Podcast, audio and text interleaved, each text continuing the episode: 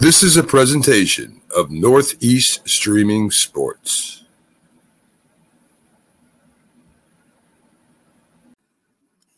Good morning. You're listening to the Mac and Jack Sports Show on Northeast Streaming Sports. And welcome to the This Week in Sports with Mac, Jack, and Jim Jeffcoat. I'm your host, Mac, with your co host, Jack Hirsch, former boxing president of the Boxing Writers Association of America. Jim Jeffcoat, of course, two time Super Bowl champion with the Dallas Cowboys. Today we'll have on Keith Angle, Robert Butler, the Philly sports guy, and our special guest, Kermit Washington, former NBA uh, player with the Celtics, drafted by the Lakers. Um, also played with a few other teams. So we'll get to him about 9:30. So thanks for joining us. How you doing today, guys? Hey, good fellas. Doing great, doing great. Excellent, excellent. So I, I wasn't sure where to start with this week. There's there's a lot of there's a lot of news out there, but I want to start with Wembanyama. He goes his first appearance in the summer league. He has a whopping nine points in front of a packed house uh, versus rookies and other uh, veterans in the summer league. And Jim, you've been critical of Wembanyama. I don't know if critical is the right word or not, but you've been you've been saying let's not get our hopes up kind of with Wembanyama. And and uh, I'll let you go and have at it right now. What do you think? Well, I was watching. I wanted to watch the game because I wanted to have some comments on it. I think the kid has ability, but here's the problem. I always said he didn't play in the top league in France, and it's showing up because Brandon Miller made he put him. I mean, it was embarrassing when he Brandon Miller, but that could happen. But the kid has some interesting abilities. He can dribble, and he can shoot and he does have that height. He's just got to get stronger. Uh, perfect example is when Chet Holmgren, who was from um, Gonzaga last year, and he hurt his foot. He, uh, I think he broke his foot, and he couldn't play. Do you see? And if you look at him last year, he looked like Wembanyama, but this year he looks like a NBA player, and it's showing. It's showing. And I think this is here. There's a process that you have to go through. This kid, when you see LeBron, LeBron, and guys like that, LeBron was 260 pounds coming in the NBA. I mean, he was a grown man. This kid yeah. has got to get weight on him. I, I think he's going to be a, a really good player now after watching him, but it's going to take time. Jim's a hater. Wembanyama is going to be a great player. Jim has to understand they have to develop. He's not going to come in. He's not going to start dominating it. Dominating. He's a tall, thin kid. He's got to physically develop, saying, as you're saying. But you're saying he's going to be a very good player. He's going to be a great player. He you want to know something? The San Antonio Spurs already showing their faith in him indirectly. Do you know they just signed Coach Pop to a five-year deal? to make him the highest paid coach in the history of the NBA. Five years and he's age 74. Jack, you got to also remember in the NBA, you're playing the best in the world. Remember that. And this kid, good morning, Rick, but this kid has he has to go through a growing process. I'm not saying he's gonna, he'll be a very good player, but is he on the level of LeBron? Uh, uh, Kareem, guys like that. I don't think so. At this point, I don't see it. Kareem was a four-year player at UCLA. yes. Four-year player, one of the great high school players as yes. well. Yes. No one expects him to be that in the beginning. I mean, we're talking three, four years down the line when when Wembanyama is going to start making his mark. I think he's going to be a very mark. good player. I really do. After watching him, he has some unique skills. It's going to take time, though. And you're right, three or four years. Good morning, Rick. Keith good, Dingle didn't wake morning, up Keith. and just be his, his greatness. He didn't bring his greatness in. Go, Keith. I think he did bring his greatness in. I mean, you know, he's. Uh, he, I just wake up and it's there. It's just he's, too, he's too professional. Whoa, whoa, whoa, whoa, whoa, Why do we have to stop when Keith Engel walks into a team meeting after the meeting gets started? Everyone has to stop. That's what it's the equivalent of. We're having a team meeting. Keith walks in and we all have to stop and start over. He's like the student who comes late to class and he, he expects the teacher to repeat what they said. He's just got to make it on time. Jack is on the roll this morning, Keith. How are you this morning, Keith? 80, 805 is my time that Mac gives me, so I, I always show up early. You know, I, I you know, That's usually, why you. That's why you should get fined. Coach Coughlin would fine players for coming five minutes early, let alone late. We're all we're all kind of a little distraught right now with what's going on with the Yankees, and it's kind of they won yesterday, but I mean, Well, it's- it's been a Well, tough I, week. I, I guess I guess Jim wants to talk about the Yankees first, so we'll talk about them first. Steve. Uh, Stan has two home runs, so he's earned his salary for the year. That's it. He's done. yeah, he'll get hurt for a month. Yeah, he's all set. Rodon looks solid in his first performance, Keith. So that's gotta that's gotta be uh, you know something. I feel good about that. Yes, I mean, I don't. I still have my reservations about whether that will continue, but you know, at this point, I gotta hope he, it does because the pitching staff is just you know in disarray. Severino's just been awful. He may not even stay in the rotation uh, the way it looks. So Yeah, I heard. I heard he might be going to become a reliever. They, they, they may put him in a bullpen. And we, it's, it's the one place the Yankees have some strength, and you know we need starters right now. That's the problem. Let me ask you this question. and I'm just asking: Do you think this is happening with Major League Baseball because of that clock? These guys are throwing. I mean, I was watching um, the Rangers against um, uh, the Washington, uh, Washington's team, and just that clock. They're going on such a fast pace. They don't have that much time. And I do- I do think that the clock has something to do with it. Uh, with certain guys, not everybody. Yeah. And if you've noticed, one of the things that I noticed is that kids who spent time in the minor leagues, more time in the minor leagues with the clock, they don't have to adjust to it. It's the guys who would never spend any time with the clock having the hardest time. And Max point. Scherzer, also, he's been a very outspoken critic at his thing, saying pitchers will get hurt. It's you know changing their rhythm. Listen, I it's it's probably of all the rule changes, it's probably the one that I've come to live with the most because I do think the pace of play needed to be picked up. You know, but there's been some unintended consequences from it as well. Yes. And I just was noticing that because I was watching a couple games and I was noticing it. These pitchers don't look the same. No, no. And you're getting more runs now. You're obviously getting uh, more runs. Well, well, you know, I mean, I, I'm I'm glad because there are pitchers out there that do pitch fast, and the batters will get out just to break their rhythm too, to uh, to stop them from from pitching so fast. So I think it does help the pitch. The pitchers that throw quickly, it does help them out a lot. Yeah, yeah. Keith, uh, the Yankees recall uh, what is it, Franchy Cordero, Cordero, uh, up from the minors again because of injury. Uh, I think it was to Bader, if I'm not mistaken. Um, have you ever seen the team send so many players down and bring so many players up during the year? I know injuries have something to do with it, but I mean, it seems like every day there's somebody going up and somebody coming down. And what, what have you ever seen anything like that? Well, I'm sure I have. Uh, not not recently, and not with the Yankees. I mean, I can remember back. I have to go back 30 years to when the Yankees weren't very good. You know, after their uh, 70s dynasty, mini dynasty, um, where they were kind of having this same kind of thing: guys up and down, guys brought in and released, and but it, it doesn't bode well. You when you don't have any kind of uh, uh, you know synergy on the team, it, it hurts you after a while. You don't build a team team chemistry, and look at they're they're thin as it is. And if guys, you know, the guys that are replacing the guys that they replaced are getting hurt, it's going to Yeah. get ugly before it gets better. I'm afraid. I think I think you can only go up or down three times before something happens. Too, there's some kind of rule. Well, everybody's got an X amount of options where you can send them back and forth, and then you have to expose them to waivers after that. Right, So right, exactly, exactly. That's why sometimes you, in a numbers game, you might see somebody who didn't warrant getting sent down because they couldn't send somebody else down because he was out of options. So Right, right. Uh, Rick brings up yesterday that Jack was saying that you could watch MLB game with home commentators. Uh, so there you go. I guess uh, checked it out. So Rick is fact checking you, Jack, and you passed Yeah. this time. So um, you you can do that even on Prime. Uh, I know on Prime. Yeah.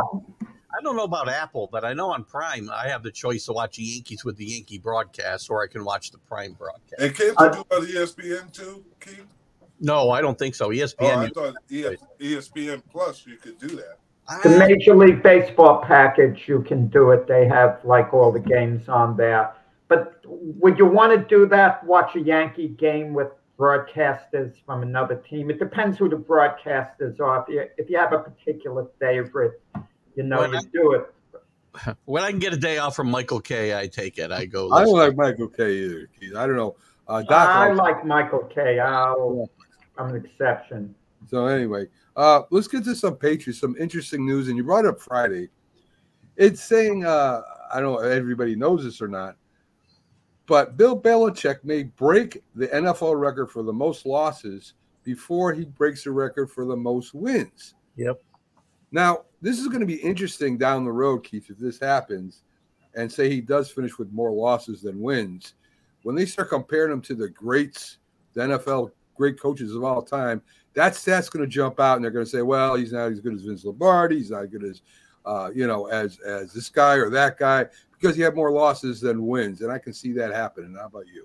Yeah, I don't. It depends. I look. He coached three times longer than Lombardi coached for one thing. Tom Landry's number five on that list, uh, as Yes, Jim that's probably what I was about to say. And You know, you have to have been a very good coach to have had, been around long enough That's to lose true. 160 games. You know. I'm just I'm just telling you how revisionist will will, No, will I I well, don't doubt that. hear I think. this Yeah, but most of those losses came in Cleveland, correct? Uh, well, the mo- yeah, he had The majority of them came. And I think he was 36 and 44 at Cleveland, made the Oh, really? playoffs one year. Yeah, but Cleveland, yeah, they weren't too good of a team. I mean, he didn't elevate them to another level. In Yeah. all fairness, well. I mean, you look at you look at coaches whether they elevate a team at all. Not they don't have to necessarily win championships. Yeah, Vince but Lombardi, the one year he was with the Redskins after leaving the Packers, they were seven, five, and two. It doesn't seem impressive until you remember they had 14 years in a row of losing seasons, and then he put them in the plus column. yeah, Yeah. but Pete Carroll was. If you look at Pete Carroll's record, I'm sure he's on that list too. He's not in the top five, but he's probably around it because he's Yeah. coached. Yeah. Well, you know what though? He had a long break where he coached in college, so I don't know that his. Yeah, but remember the Jets, and then he Patriots. struggled at New England, Yeah. if I'm correct. You Yeah, know, I, probably- I, I, the only reason why the only reason why I bring this up, guys, because I know, you know, after Bill, Bill Belichick retires, there's going to be okay, who's the greatest coach of all time, and they're going to put that percentage up, and they're going to say, well, of course, Bill Belichick shouldn't even be in the discussion anymore, no matter if he won all these Super Bowls. No, I, I mean, I just I, I know. I how these think- Look at 106. If he loses 170 games, let's say whatever the number is, uh, all I, I care about is the six that he won on the last day of the season to win the Super Bowl. How is that not? How is that not more relevant than the losses when That's you won I'm six? Yeah, I mean, this. I mean, if you won one fluke Super Bowl and you lost 200 games, well, then I get it. But Ben, you're not wrong, Mac. There will be people that are Bill Belichick the tyrants who Yes. Keith is I'm getting some, up. uh, Well, interference. bigger Hope it's question, Keith. Let's say the rumors are true that there's a little dissension between Kraft and Belichick. Let's say hypothetically New England has a terrible year. They go six and eleven, and behind the scenes, Kraft and Belichick are feuding, and Kraft fires Belichick at the end of the year. They both mutually decide to move on. Does Belichick coach elsewhere? He'll get a job. He'll get a job offer for sure. My guess I, right now my gut would say no because he's going to be i mean i think he's 71 right now i think uh, or maybe two maybe 72 um, so he'll be 73 i just don't think i think he's done. Maybe he'll take a front office job a consultant job like parcells did with the dolphins and you know maybe he'll do something like that regardless of how he leaves. Mhm. Yeah, I, I, I mean, you know, uh, Jack is right. Belichick can get a job anywhere when he when he when he coached, ba- basically almost anywhere. That doesn't Yeah. have if he wants team. one Yeah, Yeah. if he wants Yeah. one yeah there's no Yeah. there's no doubt about that. Well, uh, I wanted to talk a little bit about the Knicks, but I don't see any uh, big injury uh, injuries or any big uh, rumors. I know they're starting the summer league. Did you see anything uh, from the Knicks in the summer league uh, that you're looking for? Any rookies, any vets that are staying with the team, uh, Keith? Uh, I haven't seen a lot of summer league play, to be honest with you. I haven't watched. It's not something that I really put a lot of emphasis on, but um, I think the thing to watch for right now is what happens with uh, Fournier in that contract. Is I don't think he'll be part of this team come training camp, and I do think that he's a serviceable player for him because he's got that expiring contract, which teams normally like. Yeah, yeah. They didn't play him I- last year, Keith. He has no value. The value is in his contract that's going to expire. That's Yeah. his value. because you saw Patty Mills. What happened with Patty Mills? He got traded three times in ten days because of his expiring contract. Yeah, Yeah. yeah. Um, Yeah. A few few other news I want to get to, um, and and and Jim will Jim will uh, uh, have a comment on this. Um, Dillon, who played for Cincinnati and the Patriots, so you know him too, uh, Keith. He's kind of upset that he's not getting notoriety, that he's not in the Ring of Honor in Cincinnati, that Yep. he's not, uh, you know, uh, Hall of Fame. He's not been uh, at least what's the word I'm looking for, like Jim was, they, that you know put on a ballot or anything like that. And and Jim, you know, I know that locally here, I I I contribute a lot. We have like what they call a town hall of fame, right? And as a Yes. player coach, player and coach, I did a lot for the town. I I I, I was pretty successful at both. I never got in that thing. I probably never will. But I'm not bitter about that. I know what I did. I know the accomplishments I, I made, and and and you on a much larger scale. You only made one Pro Bowl. You're not in the Ring of Honor yet. You you you you got nominated to go to uh, the Hall of Fame, but you never made it in. Um, I mean, are you bitter about that, Jim? Or Why would you be bitter? I mean, it's the experience of there, and I understand what Corey Dillon is saying. He's, uh, from my understanding, um, and Rick makes a good point. You still, you know, what you're all very good is not bad, but the problem is with Corey Dillon's situation is the way they vote their Hall of Fame in Cincinnati is through the fans, Yeah. and it's not through the admin- uh, uh, Paul Brown. So, well, it's not really Paul Brown. Wait, wait, wait. One thing I don't get Corey Dillon, maybe he's deserving. I'm not saying he's not, but he forced his way out of Cincinnati. You Yeah. force your way out of an organization, and then you want them to basically throw a benefit for you, a testimonial dinner or something. It- You guys talk about stats. You look at his stats; it's up there with some of the top players in. He leads. He leads the franchise in rushing yards by a Yes. large, large, large margin. And I, I get what Jack's saying. He did force his way out, and if the fans are in control of this, then he'll probably never get it. But he is. He is deserving. yeah, there's, there's a lot of people who deserve it. I just saw an article where Terrell Owens said that Darren Woodson should be in the Hall of Fame before John Lynch. And honestly, playing with Darren and knowing Darren, he is a Hall of Fame. He Yeah. Hall Hall of Fame is certainly, you know, there's certainly a higher standard when you're talking about a team Hall of Fame, a Ring of Honor, you know, and you're only honoring what they did for that franchise. And Corey Dillon probably belongs, but Corey Dillon always had a, a mercurial, uh, you know, Yes, with, with the Bengals. He's Yeah. straightened out his act. He's one of those bad acts to the Patriots and really conformed and contributed to uh, a Super Bowl champion there. Yeah. no question. Mac, you asked Jim, was he bitter? Jim says no, and I believe Jim. But it's all a comparison game. If lesser players than Jim got in the Ring of Honor for Dallas, yeah, Jim would be mad about it. He'd be upset about it, despite what he says. If a much lesser Yeah, player but got Jim- in, and that's what Corey Dillon was complaining about in part. If a guy like Jack. Anthony Munoz is getting in ahead of him, I don't think there's any complaint No, there. no, but Jack, there that's why people criticize Jerry, and I think Jimmy Johnson should be in the Hall of Fame. But Darren Woodson is Ring of Honor, you mean? he's in the Ring of Honor. I Yeah, he's in the of hall. Yeah. He is in the Ring of Honor, and Woodson is in the Ring of Honor. You have no problems with that. But they were, you know, they helped the success of the Cowboys. So that's it. And not everybody's going to get in the Ring of Honor. not everybody's gonna get in the Hall of Fame. It's a very exclusive club, and it should be. Well, you know, I think me, Jack, and maybe even Keith are more upset you're not, you know, in the in the Ring of Honor or in the Hall of Fame than you are. So it's just it's funny the way that stuff works out. You know, there's one thing, other thing I wanted to get with Keith, get with Keith and, and your opinion, you guys, uh, before we are, uh, uh, you know, before Keith has to go. The new NBA midseason tournament they got going on here that uh, Silverman has been trying to get in there for uh, for uh, past few years. They finally got it in with the latest contract.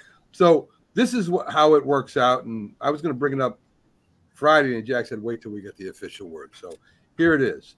Uh, the new annual tournament for all 30 teams starts on uh, three three November and ends in December uh, with a, with a t- championship uh, on December 9th in Las Vegas. All teams will be randomly drawn into a group of five, one game versus each opponent to two games at home, two in a row, knockout round, knockout round single eliminations, compete for a prize pool and a new uh, in-season trophy called the NBA Cup.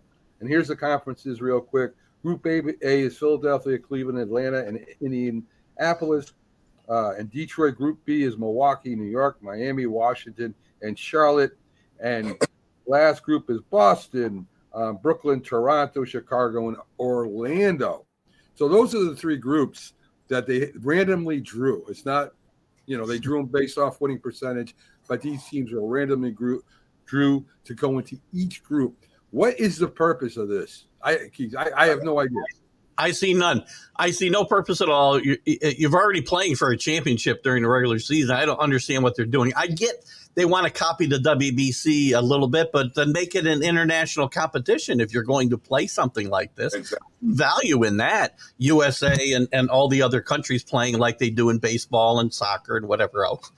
Um, that would be worthy to me. But this, just to watch teams that are already playing against each other play against each other in a tournament, it makes I don't get it. It's a, it's probably for money grab and they'll, you know whatever.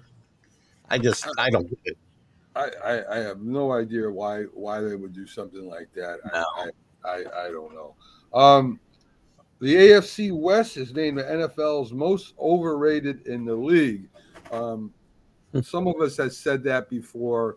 Uh, Dem- Denver and the Raiders, I think, are the two teams that really are uh, the reason why they're saying that. I think Kansas City and San Diego are, are two really good. Of course, KC being the Super Bowl champion.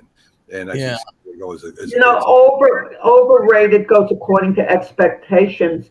That poll should have come out a year ago when big things were expected of all four teams. We no longer expect that, so I don't yeah. see how it's overrated at this point. That's a good point. But Jack, but Jack, be careful because now they're saying the AFC East is going to do what the AFC West was supposed to do last year. Well, that means my, you know, Miami, New England, Buffalo. One of them is going to have a down year, maybe two of them. Not the Jets. the Jets. Did you see the picture of Aaron Rodgers in the weight room, guys? He is. Oh he my God! I was. You know something? I, Did you I, see I, Aaron Rodgers smiling in the weight room. Man, oh I man. I was going to get to the Jet news later, and we still are. But if that's the Jets' biggest story, well, that is the biggest story. Yeah, the biggest that, story for the Jets. So. That that one photo itself has me psyched. Okay. Now you got a new poster for your wall, Jack. Uh, yeah, yeah. Heard here, Jack, about the you were worrying about the beefcake here. Uh, DeAndre Hopkins says he will retire when he's not a thousand yard receiver. Jim, how soon is that going to be? Next year. he got to find a team first. Yeah, right. just got to play to get a thousand yards. So you better. Yes. So I mean, I don't know if that counts or not, but that is also a, a good point. Uh, Keith, your your uh, your opinion, even though you were late to supper, your opinion on Wembanyama. Uh, what what is your opinion? Just seeing him in his first appearance. Um, Listen, Jim um, thinks he's going to be a good player. Jack thinks he's a generational player. What do you think? I have to wait before I call him a generational player. Let me see him play against real in real games, uh, and probably not for a year or two, and then I'll I'll give you my judgment. Right now, I think he'll be a very good player. And the rest, if he becomes generational, I mean, you got to show me something on the court before I say you're a generational player or going Well, to be. Yeah, He'll be had- another Hakeem Olajuwon, put it that way. Is Oh, Olajuwon a generational player? Oh, he, he will never. No, he won't be. I, there is not. There I- is not even close. Akeem was the dream. And he was a great player coming in, but I wouldn't have called Yes. him a generational player as he got there too. He still have to earn it on the court in the NBA, right? Kobe Bryant, when he first came in, he didn't play like a generational player his first year, too. No, that's true.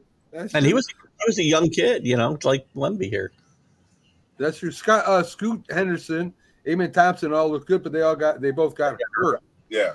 So, um, so I think they'll be out like four. One's going to be out four to six weeks. I think that's uh, Amen there. That's a great first name too. Scoot Amen, two great nicknames that I, I would have a lot of fun with if I was uh, one of the players. Keith, you got a rookie, uh, a receiver who used to play for LSU. Um, let me see if I get his name right. Keishan Bateau, Bate. Close enough. I would Okay. say Bate, something like that. It's a, it's a tough name to pronounce. I get it. But uh, your question about him is Is he's he's been injured, but in his uh, freshman year at LSU, he had uh, 45 catches, 735 yards, five TDs. He's Yeah. determined to make the team. Um, what do you think? What do you think about this kid? I like the kid. He's got a lot of upside. I mean, if he performs anywhere close to where he was uh, in his freshman year at LSU, and again, this is a sixth or seventh round pick, I think, uh, maybe fifth round pick. Uh, but they picked a couple wide receivers down there that they think have high upside. If they don't make the team, it's not a big loss. Uh, but if they do make it, they need contributors there, and I, I like the kid's chances. I really do. Okay. If again, his attitude attitude might have been a problem with him as well in college, and you know sometimes that gets straightened out and sometimes it doesn't. So that may play a big part in his development here in training camp. Okay. Uh, NFL, some more NFL news. A lot of people think the Rams are going to dismantle. Uh, there's talk Steelers might get a shot at Aaron Donald. Uh, they're talking about Stafford might get be getting uh, traded or left, and and and they're going to go in full rebuild uh, rebuild mode. You know, this is where we got the, that big question. Jack thinks all this stuff when you sign these players, if you win a Super Bowl, it, it was worth it. But to me, after you you know after you win that Super Bowl, you're going to have years of where you're going to have to rebuild this team. So is it really worth it? So what do you think, Jim? You played the NFL. Is it worth it to get to, to do that? Well, here's the problem you run into that sometimes. Yes, you win the Super Bowl, but you're not just like you said, you're not consistent for another three or four years. Look at what happened to the Rams. Won't happen to the Philadelphia because they did it the right way. But the Rams did it the wrong way. They just went and tried to get win the Super Bowl, and they did.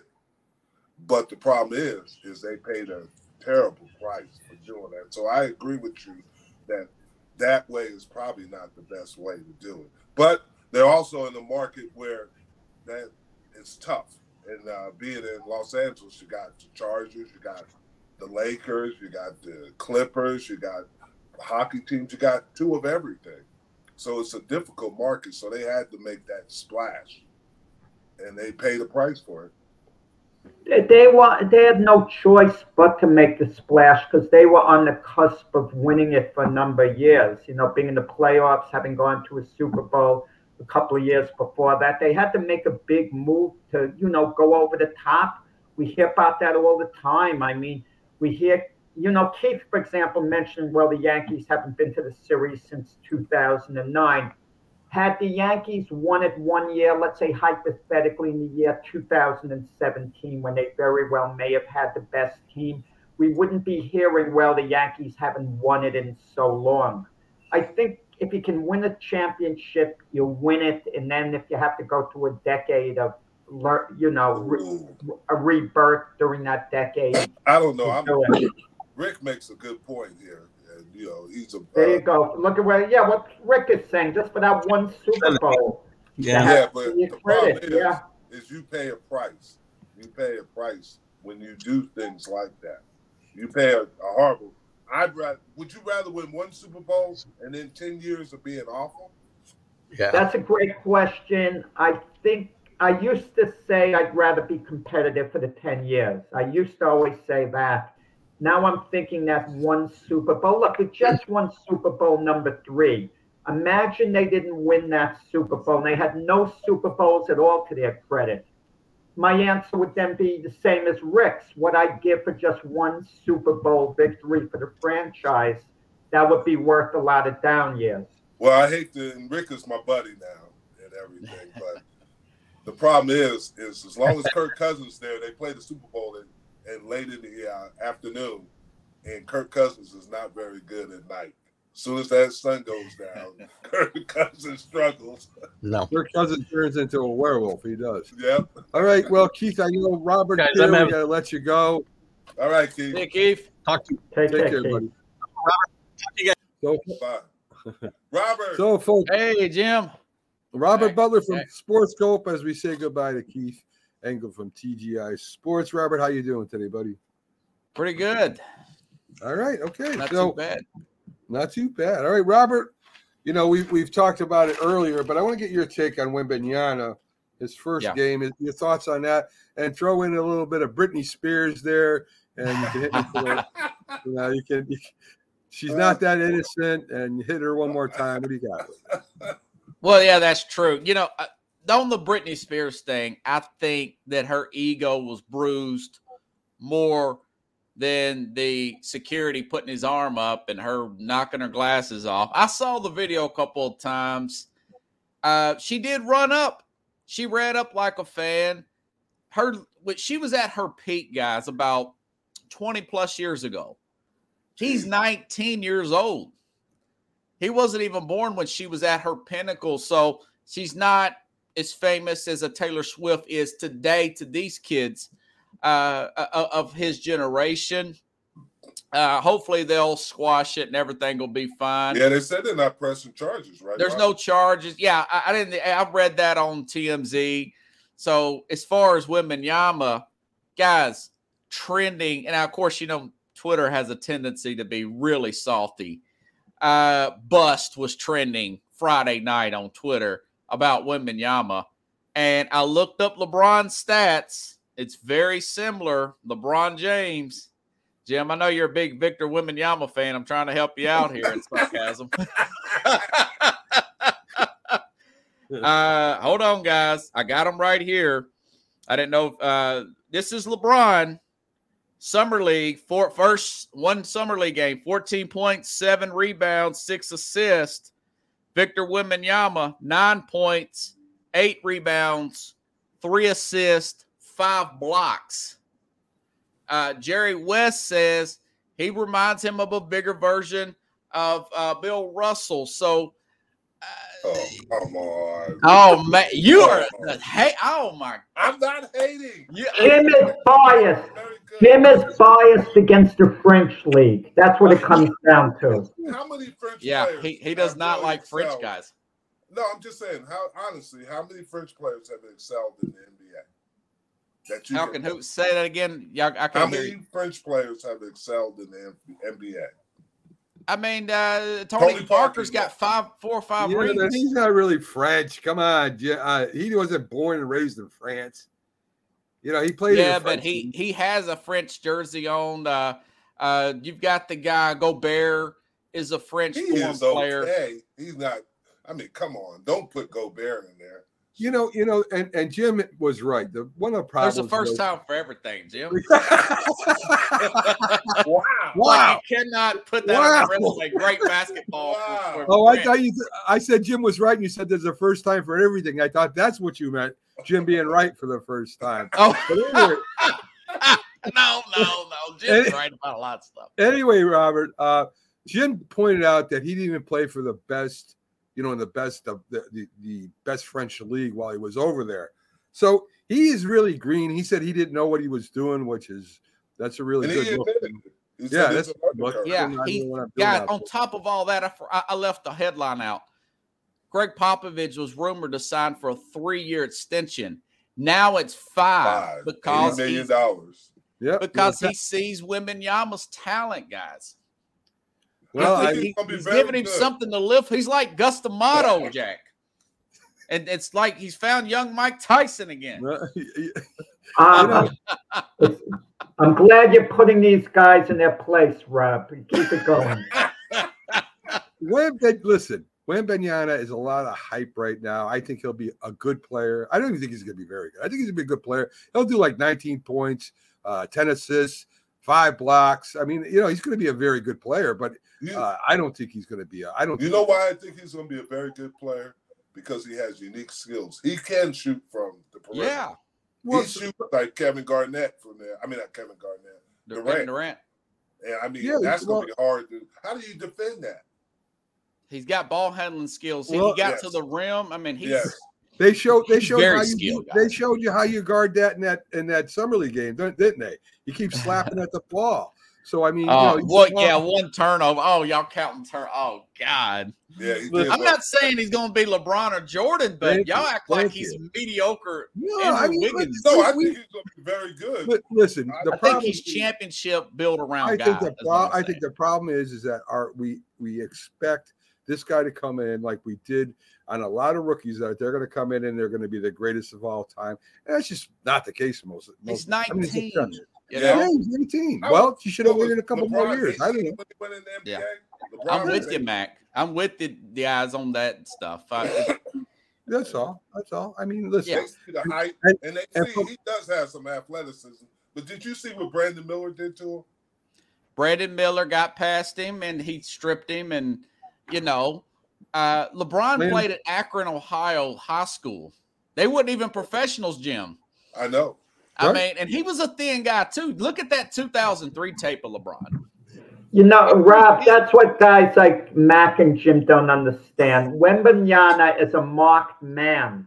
Every Yes. time he's on the You don't think court, LeBron was a mark everyone man? is Yes, trying was to marked. look good against them. They're trying to do things against him. Wembanyama is just working on his own game, trying to improve. He's not going after anyone else per se, but everyone else is going after Wembanyama. because of the hype. Yeah. But Included, here's one thing about Wembanyama, Jack, and remember this: they're gonna have to turn the air conditioner to low because if they turn it to high, he's gonna get blown away. He's so skinny. you want him to be big like Greg Oden No, and have no, foot I problems. I was doing this, Robert. I was talking about Chet Holmgren earlier. Oh, Chet, yeah. Do you see this? Do you see the difference between him this year and last year? He looks like an NBA player now. Yeah. Yeah, I And said three like one. years playoff potential, three years to be a, a- a decent playoff seed, five to seven years before you want to start building championships around him. yeah. Not And this both, year. Both David Robinson and Tim Duncan were bigger players as far as post Yeah. play. So That's that's what I'm Totally saying. different I era. don't. I think he's going to be very good because Yeah. he does have some unique skills. well, Jim watch is Jim is starting to backpedal now. First, No, no. we got it on tape. I've been is playing this, both ends, basically. yeah, yeah, he's yeah. Jim is playing both ends right now. He- that's No, I didn't say it's going to be a bust. I just didn't think it's going to take a. Jack even said it's going to take three to four years for this kid to really be a very good player because No, I didn't say very good player. He'll be a very good player next year, three, Oh. four years to be the best player in the game. he won't That's be what the I'm best player in the saying. game, Jack. wow.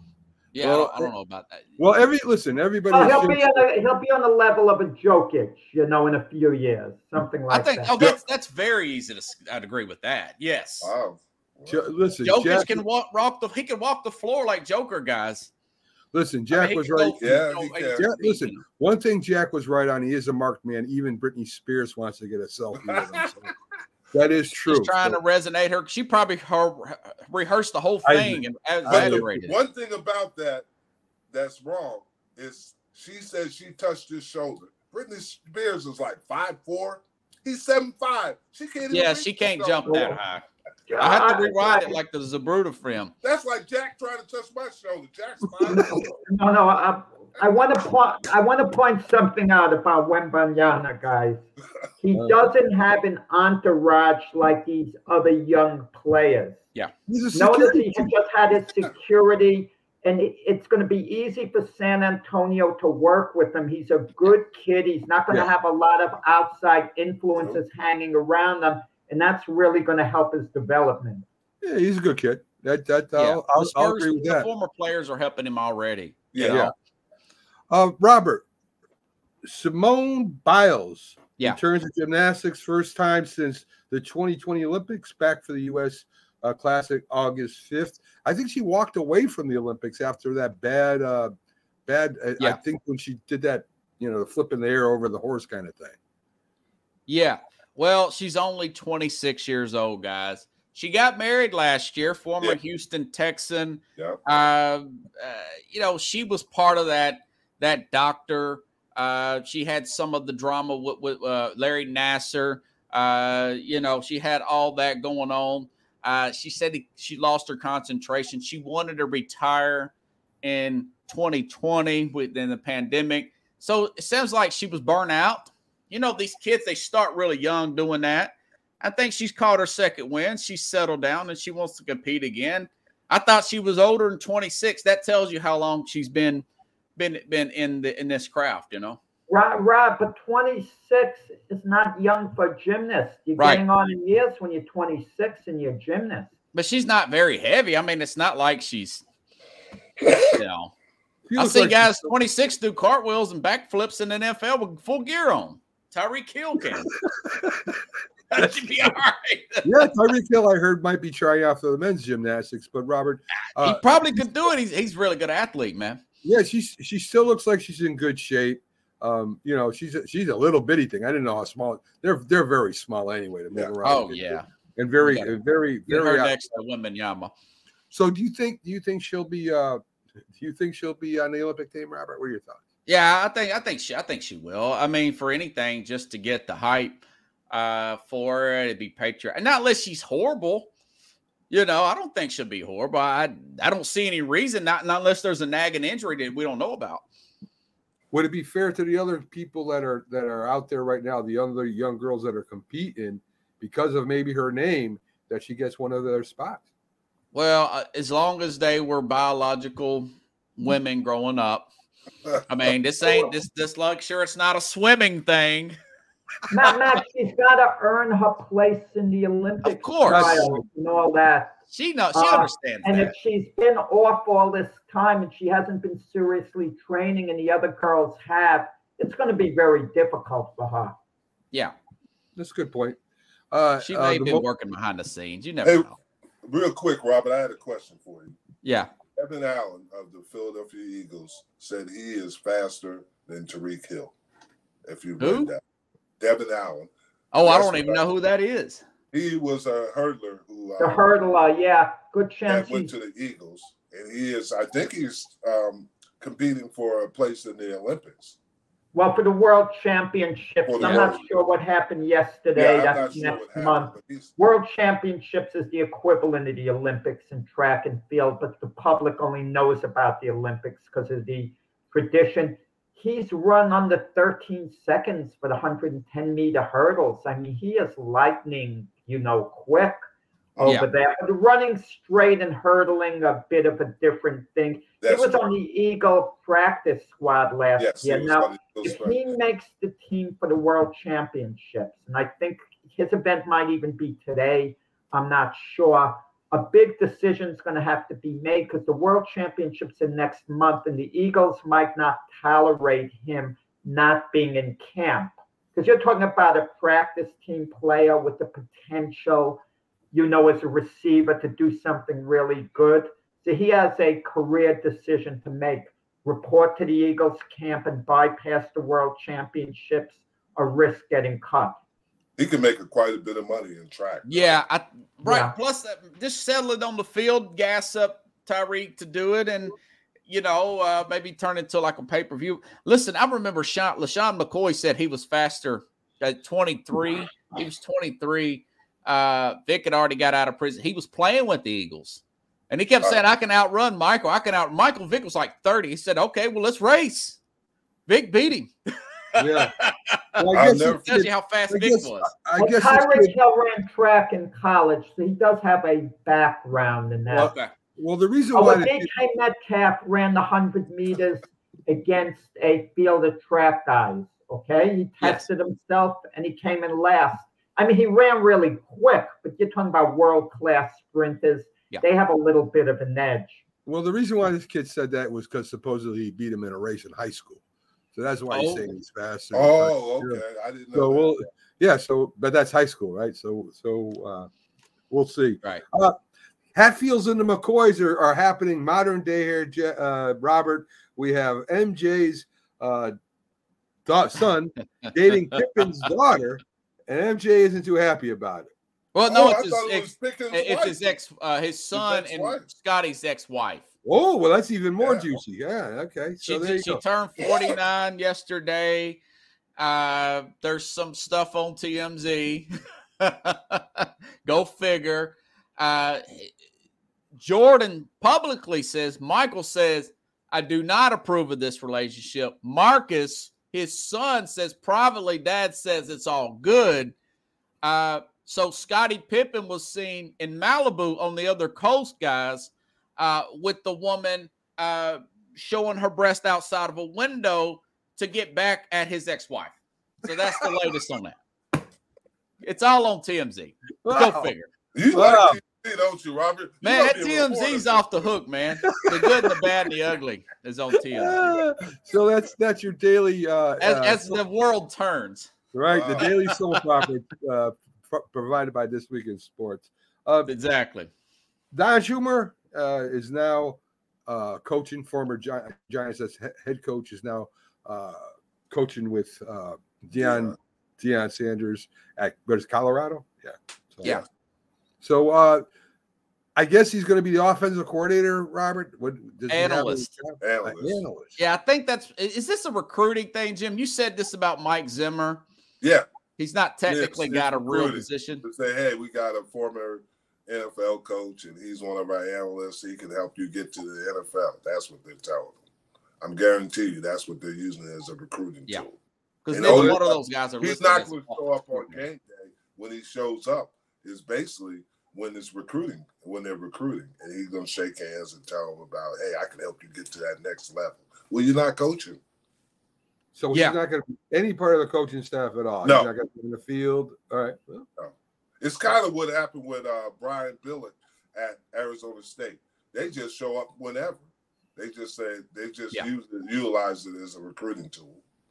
interesting. Very interesting. And they had Marvin Lewis the same way. He was doing Mm. the same thing. Yeah, I got a theory. I think guys that that that uh Deion is positioning himself to be one. I mean, all these transfers, all this stuff going around. His son's going to be a junior. I think he's really wanting to say, let's go privately. He's thinking eight, nine wins. Maybe, maybe the Florida job comes open because Billy Napier's kind of subpar in the SEC, and he jumps or or FSU even better. But or, That's well, what he wants because he's an F, F he uh, went to Florida FSU. State Yeah. grad. So Yeah. I agree with you. He might be. But I think he's setting up to be one and done there. That's my prediction. Wow. I can he can't win wait. that many games with that roster. Well, uh, he's turned it all over though, Jim. Yeah, but still, you got UCLA and USC are going to be pretty good. Yeah. Oregon's going to be good. So he's even at the best, he's the fourth. Utah, so he's really the 15. Yeah. Well, we'll see what happens. Be interesting. Uh, in baseball, the Cincinnati Reds uh, youth movement uh, turns the season around. And Robert, I bring this up because there's a lot of teams out there, the Yankees, the Mets, and some others, that really put emphasis on the old veterans, the old stars. Yeah. And you got a lot of young teams like the Reds that are just going all youth. Uh, the kid, uh, Jack knows the name better than me, Del Cruz. Dela Cruz or something. Thank Yeah. you. He Yeah, stole De three Cruz. He st- stole three bases, including home plate yesterday. I love that. it's exciting. I mean, it's just exciting, and and the Reds right now are are are looking like they're a playoff team, Robert. Well, they're 10 games above 500. They're two games up in the Central. Uh, average, they've got five players 26 or younger. Uh, I remember Don King saying this years ago in one of his movies, uh, a movie made about Don King called Only in America. And he said there's something about young and hungry. He said, I'm going to go after young and hungry. And then he started going after trying. I know he's kind of a bad example, but Mike Tyson, just guys that are just really. Do you really want a, a, a lot? and- of course, Votto's on that team. You do have one vet, but uh, there's something about that. The Del, uh, Devil Rays aren't that much older if you average per player. Mm. Uh, the Braves aren't really old. I mean, they're fairly young as well. They got the best record in baseball. So I, I like that that young and hungry, working the farm system, doing it right way, trying to compete with uh, these, uh, you know, the Dodgers, the Yankees, massive payrolls. And, Don, and I spoke to Don King a couple of days ago, Rob. I would have gotten a quote on that had I known you were going to bring him up out of nowhere. Who's that? Don King. I spoke to him a couple of days ago. A story yeah, hey, on a guy who was in that movie, Don Elbaum, who accused King of being a crook. 90 years old, right? Yeah, 91, 91, 92. Yeah, yeah. He is a crook, Jack. It'd be oh, great I, for this he hustles. You know, I'm not. I don't want to go that far, but whatever. You know, I, I, I mean, I'm, I'm impressed, Jack, with all these uh, analogies about boxing with Robert this morning. I think that's his second one right now. Yeah. Yeah. I mean, Don King is uh well, oh, what's right. Well, I was just thinking about Cus D'Amato. You know, Gregg Popovich is so angry here lately. The last time we talked about the Spurs is when Kawhi Leonard wanted to leave the organization back in 2018. They've yeah, been in Siberia. That is a good point, Rob. Do you think? So let me ask you this, Rob. Uh, obviously, the San Antonio Spur organization reveres Coach Pop. They're giving him this five-year extension. Yeah. He could be with the team basically the rest of his life for the most part. Do you think the Patriots should be treating Bill Belichick the same way, basically giving him a golden ticket? You can stay here as coach or uh, uh, have a big part in this organization for as long as you want. I would. I mean, I, but I understand that you know some things just kind of run their course. Bill Walsh said, I didn't stay anywhere over, uh, you know, Bill Walsh for the 49ers uh, over 10 years, rather than be, ma- he said, I would recommend it for management or coaching in professional sports. People start to tune you out after that. Uh, I mean, of course, you've got your Gregg Popovich's, your Bill Belichick's. Pat uh, Riley. Andy Reid's been there for a while now, but Pat Riley, right? Who? Pat, Pat Riley at the Miami Heat. Did he say he didn't get his fame with the Heat? Sam. He got his fame, Riley, mostly with the Lakers. Yeah, yeah, but he's won championships with the Heat being the uh, the GM. Yeah. Coach and GM. Yeah. yeah. yeah. So Robert, we got uh, Trout hurt again. You know, yeah. again these these these uh, players that are that are high priced, they get hurt a lot. Yeah. Judge, Trout, uh, a lot of a couple of the pitchers, uh, you know, DeGrom. I mean, these guys are great when they're healthy, but they get hurt, they get injured a lot. So uh, with Trout being injured, is that it for the Angels for the year? Well, their their chances of making the playoffs are eight point four percent chance now. His WAR wins above replacement is 2.9 games. That could be the difference in getting a wild card and not getting in a wild card. The bigger question is does this open up Ohtani to, to look at other teams? And does the does the Angels think, okay, with Ohtani being in a contract year, is this going to be a normal year thing? Trout was on the injured list three times last year. Yeah. You got to wonder, does this open it up for the Mets guys? Hmm. 700 million for Ohtani. does the Angels just trade him in the in the end of the month and get seven or eight first round picks, players, uh, uh, you know, farm players? it could, but you know, who wants to trade him and, and be compared to, to the Babe Ruth trade? So that's that's probably the bigger question. Well, I don't think Ohtani wants to come to New York. I don't know. I think he, I'm not sure if he has a no trade clause or not. I, I imagine he does but he wants to stay on the West Coast, Robert. He wants to play, you know, Dodgers, Giants, uh, yeah, those teams. So I don't, I don't think he's coming to New York. A lot of people think that he might. I don't think so. I think that's where he's, that's where he's most comfortable. Um, maybe 50 more million, maybe 100. I mean, you know, the, the Mets would make the most sense yeah. because Steve Cohen would outbid anyone else yes. in the off season and you give him a taste in New York playing for the Mets. And if he really enjoys playing for the Mets, plus he's going to get a better offer from the Mets than anyone else, this is their big chance to go after Ohtani. But it's risky. Yeah, but you can't give up too much for ba- what might basically be a rental. Mm. Yeah, but also you got to look at the Mets. Look at their their salary right now. I mean, Yeah. that- that's crazy, and they're not very good. He's practically double net worth of any other owner in the league.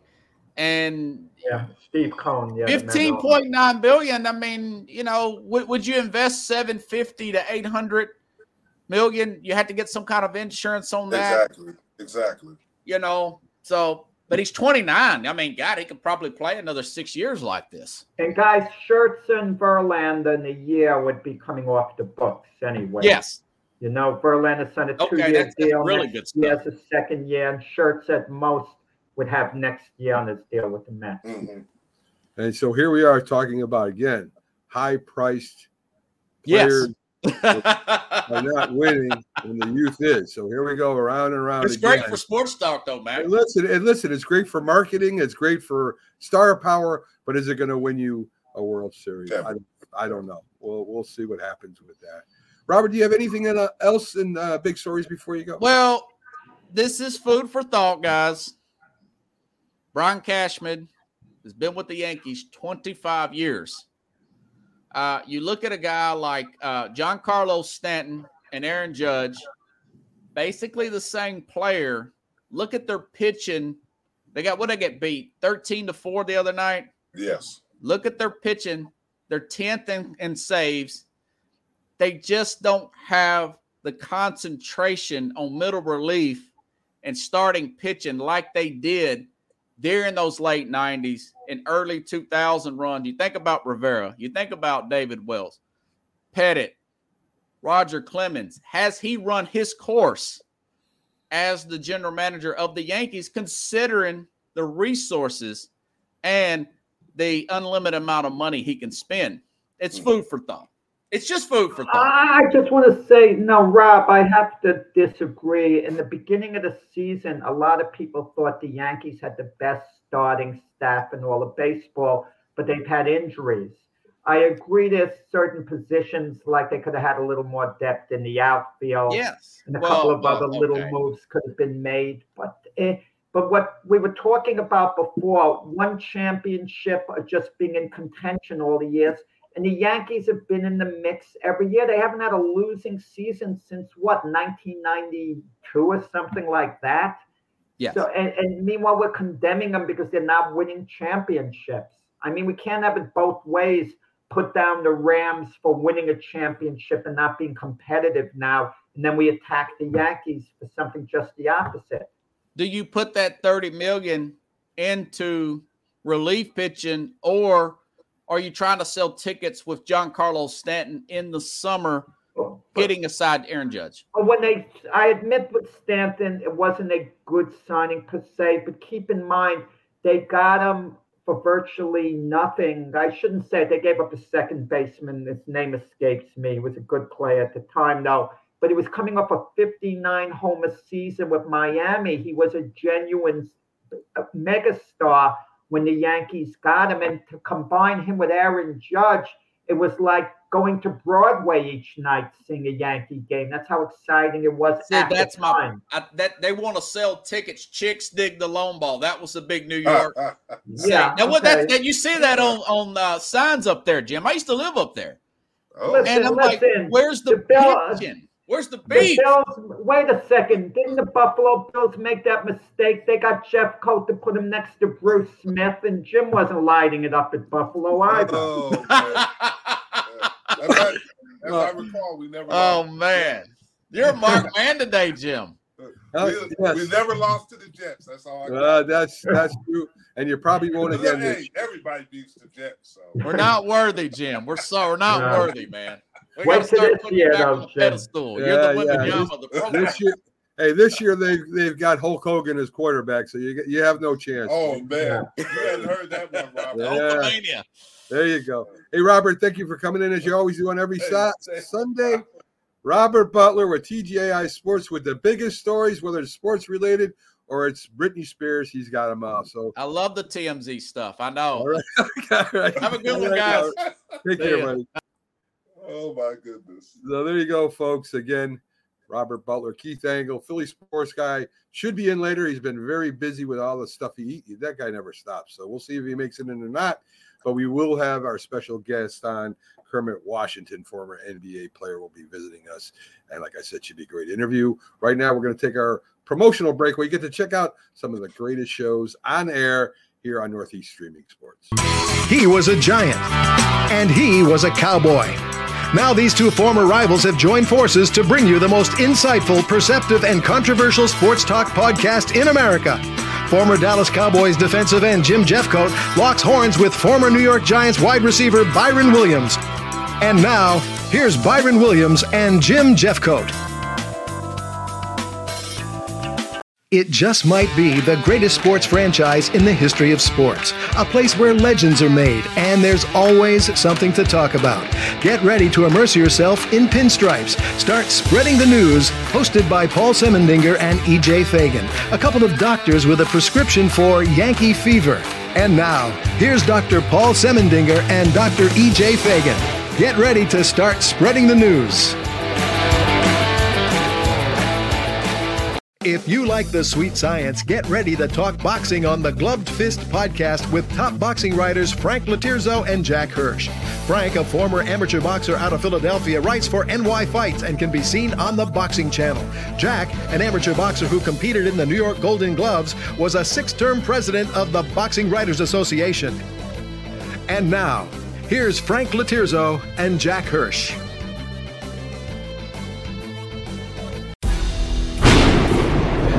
See right now without LeBron, Lakers are, are struggling. Let me tell you about a team I hate. All right, I know the Dallas Cowboy fan is here, so I had to make sure he knew how much I hate this. Oh, team. I'm ready. I've often said that the people who run baseball, they try very hard to ruin it. I'm from Brooklyn. I don't have a problem saying it to his face. Oh, I'm from Brooklyn. Hey, guys, any?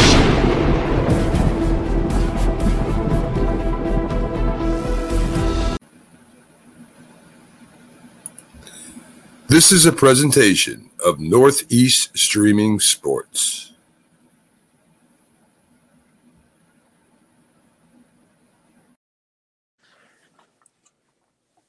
Good morning, everyone, and welcome back to the This Week in Sports with Mac, Jack, and Jim Jeffcoat. Here's Jack right now as he's settling into his captain's chair. Uh, so, guys, we we've we've covered a lot of information today. We still got a lot more to go. We're going to start off. I mean, I love that commercial where I say, you know, I know the Dallas Cowboy fan is here, and I want to tell him how much I hate him. So we're going to lead right into a Dallas news off of that, Jack uh, and Jim. Um, do they have the best cornerback duo in the league, uh, Jim, with Gilmore and Diggs? I mean, there's a few good ones out there. The Eagles got a good uh, cornerback duo. I think the Dolphins have a pretty good duo. But are the Cowboys the best? Uh, I would say no at this point until they prove it. I mean, you can tell put on paper they look good, but obviously they have to prove it. So I would say no. And you know, like you said, Miami has a good uh, DBs. Um, also, um, uh, Philadelphia, San Francisco's corners play pretty well too. So I would Yeah. say no. If Gilmore's in top form, wouldn't the answer be yes? I know he's been hurt. You know, he, Now, he hasn't been playing the last couple of years. Age is getting to him too, Jack. So Well, you know, Diggs Diggs is a big play guy, but he also gets burned. Uh, yes, that's what because he does go for the about that. You interceptions. Good point So, there, Yeah. and that's So- always what scares you about Diggs. Yeah. So, So anyway, so I know Bradberry. I forget the name of the other cornerback. What is Slay? Slayton Slay? I think it's Darius Slay yeah. on on the Eagles. Yeah, good good duo over there. Uh, Dallas signed USFL kicker Brandon Aubrey. Uh, This is a good. This is a good one. He's a local kid. He went to Plano Senior High.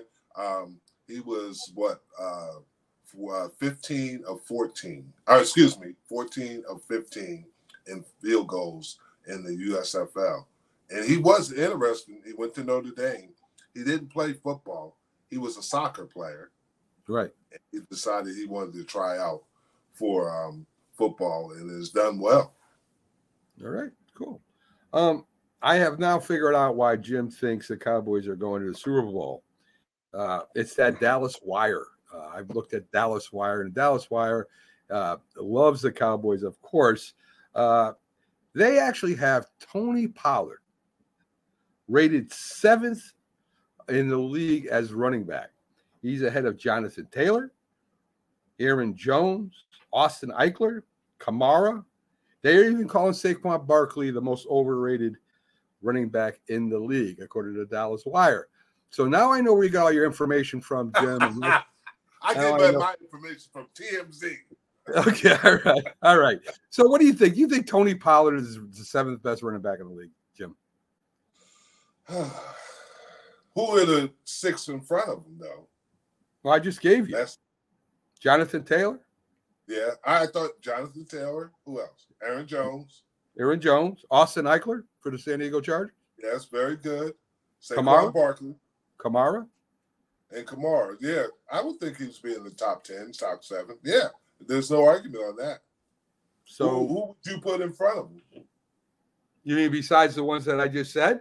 Yeah, Well, uh, let's see.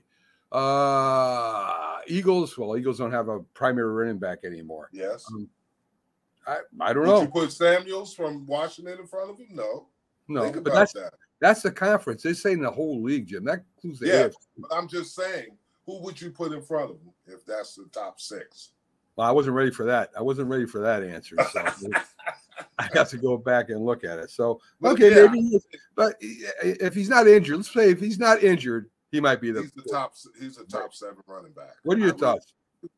It depends how the running backs have been utilized. I mean, I hate to give a You nasty- definitely wouldn't put Breece Hall in front of him. Breece Hall got hurt last year. He would have been rookie of the year. I mean, he was trending towards that. And my fear is with the Jets, they're expecting Breece Hall to carry too big of a, a load in the running game because Aaron Rodgers isn't a running quarterback. I mean, he can run to escape a little bit, but he's not really going to look to take off like the other, you know, running Mhm. quarterbacks Yeah. would. So that that's my concern. The Jets really, you know, have to should have addressed the running back position a little more in the off season. Uh, but Dalvin Cook, the talk, you know, this talk how much he would help. Who the Dalvin Cook going to play for? Well, who's he going to play for? There's a school of thought the Jets should get him just to keep him away from Miami. But we'll see what happens. Well, they just Dalvin Cook just turned down the offer sheet from Miami. So right now in Oh, play, he did. yeah, right now in play, uh, I I guess uh, would be Buffalo, the Jets, and the Patriots are in Hmm. play. He wants to go to AFC East. I don't know why he wants to go to AFC East, but he does. Well, he's from Miami, correct? Well, th- there you go. So he Brother played in Buffalo. okay. Well, so Buffalo has it in. The Jets, New York Jets, are not that far from there, or neither the Patriots. So that's where he wants to go. Uh, I think Dalvin Cook will be an outstanding addition to any I one do of those too. three. I do too. I think Dalvin Cook is a quality running back in there. Yeah. What I don't understand, guys, they're waiting. Now we're in July already. The season begins in a couple of months. I mean, how's their value going to go up waiting more? Is the team going to become so desperate? And how much space are they going to have under the cap? For the most part, the best offers out there now, as far as I can see. Let me ask you this: Do you think this is the theory? They're getting all their draft picks signed. They're going to know where they're at uh, financially, and then they can make a move for a guy like Dalvin Cook because they I haven't made they've a done that already. Haven't they basically settled with ev- everyone for the most part? I'm not sure. I'm not sure. And you always know got to put in their injuries too. The Jets, the Jets are still waiting to sign that big defensive tackle. Um, yeah, so- Quinn Williams. Quinnen Williams, but you know the Jets are going to get that done and they have it factored in. They're probably in the ballpark of what they're going to offer him right now. It's not going to be that much more going forward. I, I agree. I'd agree with Yeah. that. Jim.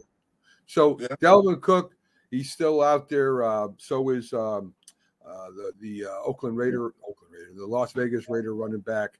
He still hasn't been signed I yet. Josh think they're franchising Josh Jacobs, right? They already did, but he didn't sign his franchise. Right, right. So uh, we'll see what happens with that. So um, he's still out there right now.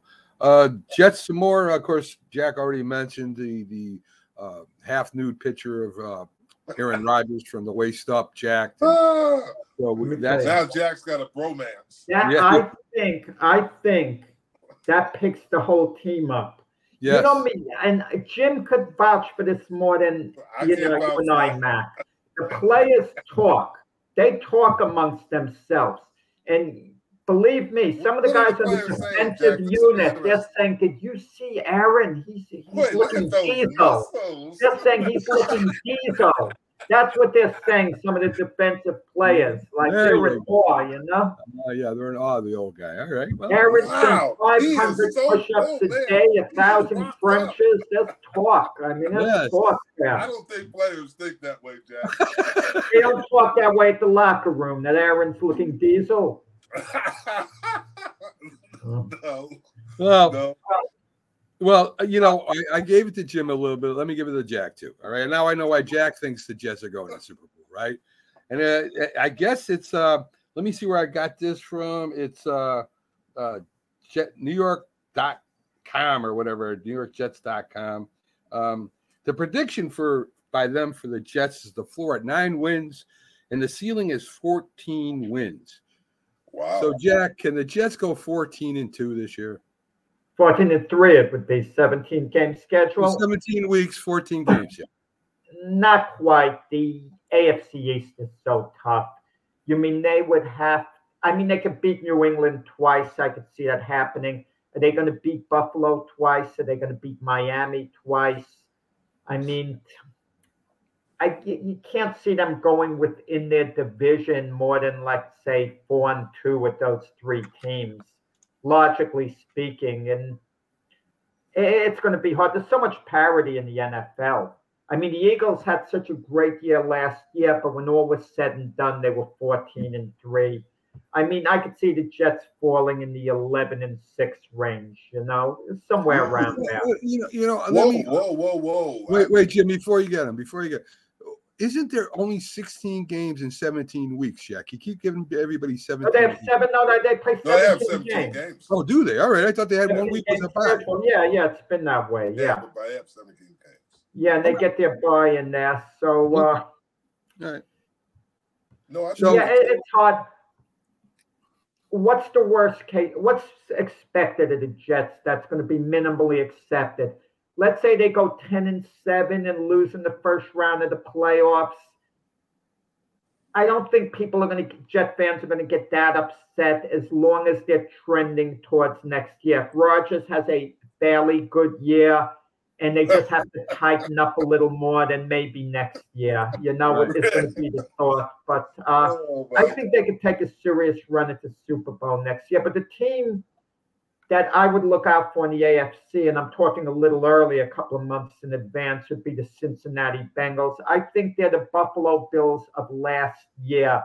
This is it for them. They're ready to make an all-out bid to get to the, you know, win the Super Bowl. They were there two years ago. Had they beat the Chiefs last year and not got gotten edged out, maybe they would have won the Super Bowl, you know, last year. But they certainly would have been back again. I think their window starts closing if the Bengals don't win it this year. But I think Dan with a very serious chance. Jack, Their team uh, primed. Even with Aaron Rodgers, doesn't the Jets have offensive line issues? Nah, every team has offensive line issues. I mean, they got some guys who could play like Elijah Vera Tucker, Becton, McGovern. They got guys who could protect Rodgers. I mean, they, they have to. The owner, Woody Johnson, I don't know whether you saw the clips. He would talk to every offensive lineman and explain the quarterback they got. Emphasize he's got to get protected. You know full well, Jim, when a guy, you didn't play that position, the offensive line, but when a guy's co- career's on the line and it's desperation, and you have the type of quarterback who can't run, you I think they take it up a little level. I think you block a little differently and a little more intensely and bear down a little more than Aaron Rodgers than you would for Lamar Jackson or Josh Taylor. Because those running quarterbacks can bail out an offensive lineman every once in a while. Aaron Rodgers is never going to bail out an offensive lineman unless, you know, he has a quick release, gets rid of the ball. I think it's a little bit of a different mindset. Correct me if I'm wrong. I didn't play the game, so I don't know. But I think that has a lot to Uh, do with it It would be nice to say that, Jack, but sometimes it's physical ability. And the Jets have struggled on the offensive line. they did struggle last year on the offensive line because of injuries and. They have Zach Wilson. There's less motivation to block Zach Wilson there's Aaron Rodgers. the motivation comes into it. Well, that's true, uh, you talk about at um, Denver with Wilson up there. They would have had more motivation to block for him, correct? Russell Wilson, Russell. number one, can run better than Aaron Rodgers. You know, he likes to move around. Russell Wilson yeah. got hit more than any quarterback when he was with Seattle. And thirdly, you got the feeling, maybe it was just perception, he wasn't the most popular guy, Russell Wilson. You know, if you really like a quarterback a lot, I think you just give the extra 5% for him. I, I just get that feeling. And, and, again, I've never been in the locker room. I didn't yeah, play I, the I game. Because you're fighting for your job, too. And regardless if you like him or dislike him. Yeah, yeah. I agree. I, I, you're there to play football. You're not there to, yeah. to you know, I, I, I don't think Sing kumbaya. I don't think it comes in equation who's back there. I mean, I think you would think your uh, chances of winning are better with Aaron Rodgers than Matt Wilson, but I don't I think you give any any more or less. Uh, you better be. Yeah, but, but, but you're, we're living in an age where we have running quarterbacks, so I think it's kind of different. I think you know, with Aaron Rodgers quarterbacking, you got to hold off the defensive line for the whole duration he has the ball. With the running quarterbacks, they roll out, they move, they buy it just Aaron a Rodgers little more time. Athletic. And, and, yeah, he is. He is, but he's not a running quarterback. Not only that, we always say the age of running quarterbacks. I mean, the quarterbacks have been running for a while. Fran Tarkenton, Bobby Douglas, Joe Kapp, not like that. Roger Staubach. Roger yeah. Staubach. I mean, I mean, we forget, and I, Jack, uh, Jack, you should. We forget how athletic quarterbacks have been throughout. Uh, Mac, uh, Mac, Mac. I mean, Tom Brady isn't running. Uh, yeah. You know, I mean, come on. I mean, I mean, I get it. Yeah, they ain't gonna run maybe like uh, uh, uh, Jackson does or Fields does. But let me tell you, they had running quarterbacks way back when too. That's, they did. Mac in the Super Bowl early in the game, the Eagles called a couple of running plays for Jalen Hurts, designed plays. Yeah. That never happened when Jim played. I, am sure Troy Aikman early in the game like he that. He is right about that. It was very yeah, Troy. Cunningham had running plays. Yeah, I was just gonna say. Well, he was exceptional. Daunte he was Cole, exceptional. Remember Daunte Culpepper?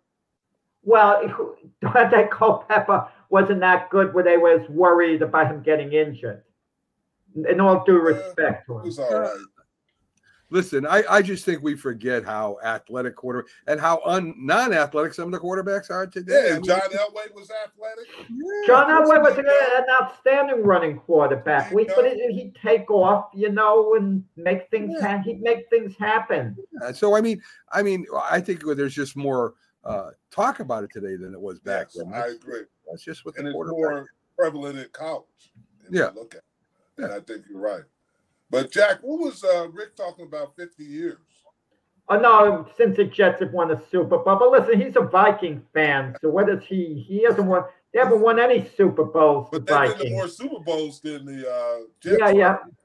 Vikings yes. haven't won any, you know, which is hard to believe because they've had a pretty good franchise since the Super yeah, Bowl years have begun, and they've yeah. kind of been in the mix. I mean, they had that one great year that was heartbreaking when they were 15 and 1 on the season. They have a seven point lead, a few minutes That was Randall Cunningham as the quarterback, right? Right, exactly. And they miss a field goal, and that would have been the game. They would have been up 10 points, and they're going to the Super Bowl. They missed the yeah. field goal. The Falcons tie it up. And people forget the Vikings had two offensive possessions in overtime in that game and failed to get into field goal range. And they lose to the Falcons, who are 14 and 2. They were a good team themselves. and then the Falcons get blown out by the Broncos. They were they were in the championship game too in, in 2000, 2001 when they played the Giants. The Giants beat them 48 to nothing, and they went on to play oh, the, the Giants went. Yeah, I think that was yeah, Brett Favre. Well, it wasn't. No, Brett Favre was laid on. Like lost to New Orleans. So the year New Orleans beats the Colts in the Super Bowl, New Orleans edges – that outstanding Viking team. And Brett Favre had maybe one of his best years, you know, of his career with the Vikings. And you think of what it means to a guy's legacy. How would we look at Brett Favre had he won a Super Bowl as a Minnesota Viking? We probably would have looked at him the same way we look at Peyton Manning as being a Denver Bronco as well as an Indianapolis Colt quarterback. I got one. I got one update in the Giants news. They led the NFL in roughing the passer last year, so I'm proud. The of Giants did. Yeah, so I'm proud of my Giants. Uh, that's Thibodeaux probably got I, some of those. am very proud. Uh, now, he didn't get Giants- close enough to the Let's see, we're not we're not bragging what we got. We have just rate we them just on gonna, that. we're just gonna punish You the just you play on the edge. You're a dirty team. That's right, and I can't wait to go to Aaron Rodgers and rough him up a little bit. Him and his his his, his uh, uh, Greek god body there. We're It's the just rough- scheme. It's the defensive scheme. Yes, that's let's always do all the time. and some of that is a disadvantage. Yes, it is. It definitely is. Um, some Philly news. I know, like I said, I don't know if the Philly guy is going to be in here or not, but we do have our guest coming up in 10 minutes. Um, the road winning streak for the Philly ends. The Phillies end, and that was quite a streak they had on. They made up a lot of ground. Uh, Yeah. They're still behind Miami. Miami, I think, beat them uh, last night. So the Miami, listen, the Miami Marlins are, are have a good team. I have to, I'm impressed with them. I'm really impressed. Well, Yeah. three teams get in the wild card in the National League, and the Phillies aren't going to win that division. The Atlanta Braves are. So let's say it's Miami, Philadelphia. Now you start talking about the Dodgers, the Giants, and you wonder between the Mets and the Padres, can one of them make a really big run because they've been two major disappointments this year. So things, uh, you know, up for grabs, you know, for at least the third wild card position. Yeah. I would agree. Yeah, Bruce Har- uh, Bryce Harper. Uh, he got hit on his uh, surgically uh, repaired elbow. He's okay. Of course, he hasn't been what he's been uh, for the for the um, the uh, Phillies. Imagine if he wasn't hurt, uh, they'd probably be in a lot better position they are now. But uh, he will be able to play soon after he uh, he goes through everything. They X-rayed him, nothing wrong with it, so that's good news for them.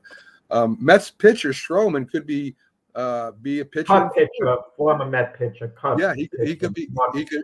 Yeah, Cubs. Sorry, Jack. He could. He could be going to the Phillies. Uh, contracts coming out. Um, that would be good for the Phillies. So we'll see if the Phillies Yeah. can improve the pitching. Uh, this That year. means the Cubs would have given up on the season because he's Right. pitched really well for the Cubs. He's a bit of a lightning rod because he talks a lot. Mm-hmm. And sometimes you kind of wear out your welcome with the front office. They get tired of a guy. Certain guys can become high maintenance. He might be one of them. Let me ask you this question on um, Major League Baseball. When do you want to be hot? Do you want to be hot before the All Star game or after? Because you've seen, um, the reason I'm asking you that because I watched the Texas Rangers. Obviously, I'm in Texas. I'm a Yankees fan for life, but I was watching them and they're really struggling right now. Yeah, they are. In there, even in their batting, they're really struggling. But they were hot for the beginning of the season. Now they're what? I think they're only three games ahead of um, Houston, Yep. and that's and I'd rather be hot at the end. And I think that helps you build off Yeah. the playoffs. What do you guys think? Yeah, yeah, I would I would agree with that, Jim. I, I listen. Your record's your record, right? Whether Yeah. I I think if you have a good enough team to make the playoffs, it's zero zero when you start. But I I think there's something to be said. Maybe not as much as the NFL. Uh, baseball, they say you're you know that you're I'm trying to think of the word for it, but your your momentum is good till the next pitcher. You know, Yeah. so that's not the same as football or or Yeah. Yeah, I would agree. So I think in football, even though it's a long season for a player, I think you can recharge yourself kind of for the playoffs, maybe get motivated. A lot of it's a mindset, you know, too. I think with baseball, it's just who happens to be playing better at that moment, and it could turn very quickly in baseball. I mean, I remember the 2006 Detroit Tigers. They blew the division. They were awful, the worst team in baseball at the end of the year, but they got into the playoffs as a wild card. They lose the first game to the Yankees, and all of a sudden they go on a tear and get to the World Series. You know, you it turns around so quickly in baseball. Mm-hmm. It definitely does. Definitely does. The 76ers uh, big man Paul Reed signs 23 million four year deal with Utah. Uh, and the Clippers, uh, it looks like we got our guest coming in, so let me finish up here. The Clippers forward to land are, are the favorite to land uh, Harden right now. So uh, that deal's been out there with James Harden and the Clippers for a He just wastes money, that guy. That old, he does. He really does. Because think about Well- it. He's got all these high praise, but they never reach their expectations. right, right. Kawhi, Kawhi Leonard, is he going to play next year? And how many games he's going to play? Paul George, is he going to play next year? Let's be honest about it. Well, we shall see when the year comes up. I just hope if Kawhi gets injured again, he doesn't go up into the owner's booth and he does go stay on the bench. So, Yeah. how you doing today, Kermit? Uh, we have Kermit Hey. Washington, former Yeah. NBA player, uh, joining us today. Uh, glad you could make it in, Kermit. Uh, and, and next to me is uh, Jim Jeffcoat, two-time Super Bowl champion of the Dallas How you doing, Kermit? Yeah, good, good, good. I, I appreciate you giving me a call. Yeah, and and we have uh, Jack Hirsch, who is in the Boxing Hall of Fame. He's a Boxing Hall of Fame writer, uh, so he does a boxing show for us too on the network. And he's a huge Jets fan. Hey, Hey, well, well, it's nice talking to you. My my workout partner every morning morning is Hasim Rahman. So oh, I'm no kidding. with them every day working out. So he's a big Former heavyweight champion Hasim Rahman, best known for knocking out Lennox Lewis with one punch. yeah. We won't say what happened in the rematch, though. Oh, man, you know what though? You know what I what I tell him? No matter who you are, if you fight long enough, you're gonna get beat. That's that's the bottom line. Oh yeah, yeah. That's that's Matter Except of for time. Floyd Mayweather. well. Oh, well, you know what? He didn't fight long enough. that's that's that's a that's a secret. Get out And, when, and when he's fighting. good. Yes, and he's fighting exhibition uh, fights right now that don't count towards his record. So if he does lose, it is doesn't. He just makes money now. That's about it. That's about it. Big time money. Kermit, I, I, I always start to guess uh, off with what makes him, you know, what makes him drawn to a certain sport. Uh, what made you draw to, to drawn to basketball when you were younger? Why did you want to play that and not some of the other sports? Or did No, I love football ten times more than anything else. I love football. My brother played pro football with the St. Louis Cardinals. Um, he was a quarterback. I was a quarterback in high school. Um, I just the problem back then, especially for my brother, they didn't let blacks quarterback in college. So after high school, that was it. He became a defensive back at Texas El Paso. It used to be Texas Western back then, and um, I, you know what? I love football, but you get hurt all the time in football. You're always injured, and you know what? And I think people can understand who watch football or played football. I grew up in Washington D.C., where it's 100 degrees, 80% humidity. I hated football practice. It, it, and back then, I don't know about Jeff. If you remember, you're maybe a little bit younger than I am. I don't know, but they didn't let you have any water during practice. So That you is had three, three hour practice. Yeah. no water because they thought you would get cramps. Yeah. So it was a living nightmare to go through two a days for three, you know, two three hour days days of practice and no water. You Yeah, know, and- and- all, all of us it- would have wait, all of us would have sold uh, our soul to the devil for some water in those That's practices. true. But that is true. That's I grew up true. on the East Coast too, Kermit. I Me too. So the thing is, basketball is easier. Yes, And basketball, you play inside. The environment's the same. Football is cold weather, hot weather, raining, snowing, and I. I, to this day, I love football to watch. Basketball, I don't watch it as much. People don't believe that, but I Mhm. love football. I just What? love watching football. And that's the question I had for you is what do you think about the current state of pro basketball? Now, say that again. The current state of pro basketball. What do you think? Uh, I well, well, the athletes are so much better. There, it is so much better. Um, the problem is, is that they're taking these young kids out so early.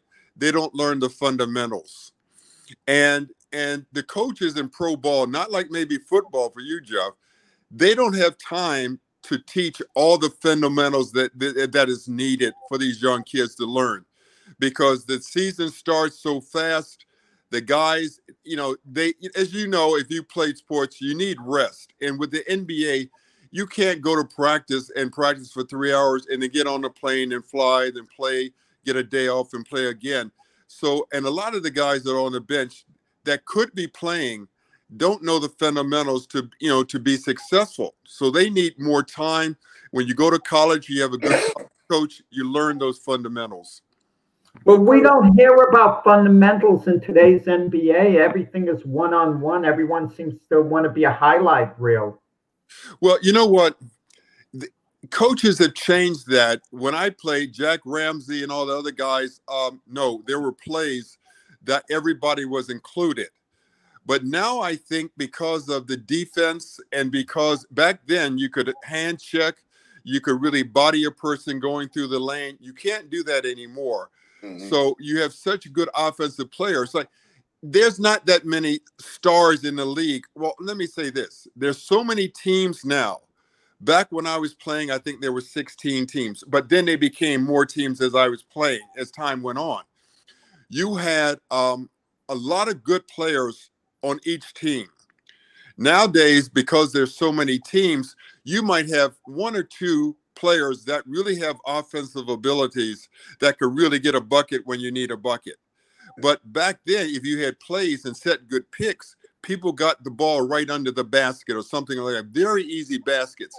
Now, nowadays, um, they they and the players are different now too. They're making so much money. I mean, it is what one player makes now. The whole league was not making when I played you know, the guys, let's say a guy makes $50 million a year now.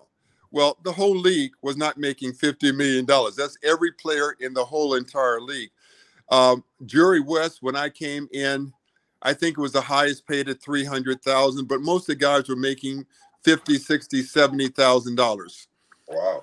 Now the minimum wage is what um, 800,000 I think, something like maybe 900,000. I don't know. That's a, sitting on the bench and never getting in the game. So the motivation for a lot of players has has dropped. You know, back then you played hard. Well, you know, the superstars play hard every game. Like Michael and Bird and Magic and Dominique, all those guys back then didn't make any difference how much they made money. They wanted to be the very best. Mm-hmm. And whatever it took for them to be the very best, they were going to do. Now, money, they made money because they were the best. Nowadays, guys, they get they get a, a nick on their finger and they're gonna take a day off. You know, yeah. we could not take days off. you, know, you know, Kermit, when you when you were in college, you were one of only seven players in NCAA history to average 20 points and 20 rebounds. Um, and of course, your your big game was inside the rebounds and that. Um, when you got came to the Lakers, was was the was it tougher than you thought going from college to pro? Uh, yeah. I know Go ahead. Yeah, and it was, and I'll tell you the reason why. Well, first of all, I as as I was telling you, I played football. I didn't play basketball till my senior year in high school, and my best friend um, had a car, and was only one car in the whole high school of fifteen hundred people. So back then, I didn't have cars, and he said he would give me a ride to school and a ride home if I went out for the basketball team. So I said, okay, I'll play. I, I may not get in the games, but it's going to get me a ride to school and a ride home, hey, that sounds good to me. But then some of the guys on the team didn't do their schoolwork, and all of a sudden I got a chance to play a little. I might have averaged in high school my senior year, maybe five points and five rebounds. That's it. But because I was a good football player and other sports, um, I embarrassed myself and said, let me get better in basketball to be better on the playground. That's it. That is it. But I, because I, I, I guess I had a lot of pride, I read an article about Spencer Haywood, who who was in the Olympics, and he had a weight vest. And I said, okay, he ran with a weight vest. So then I had a friend named James Brown who does the footballs on Sunday. Yes. The, um, the host. James Brown, he was a great basketball player, not football. So most people think James Brown, who does the football every Sunday and and co-host is a CBS? I don't know which one it is anymore. Yes. But he, he would jump rope.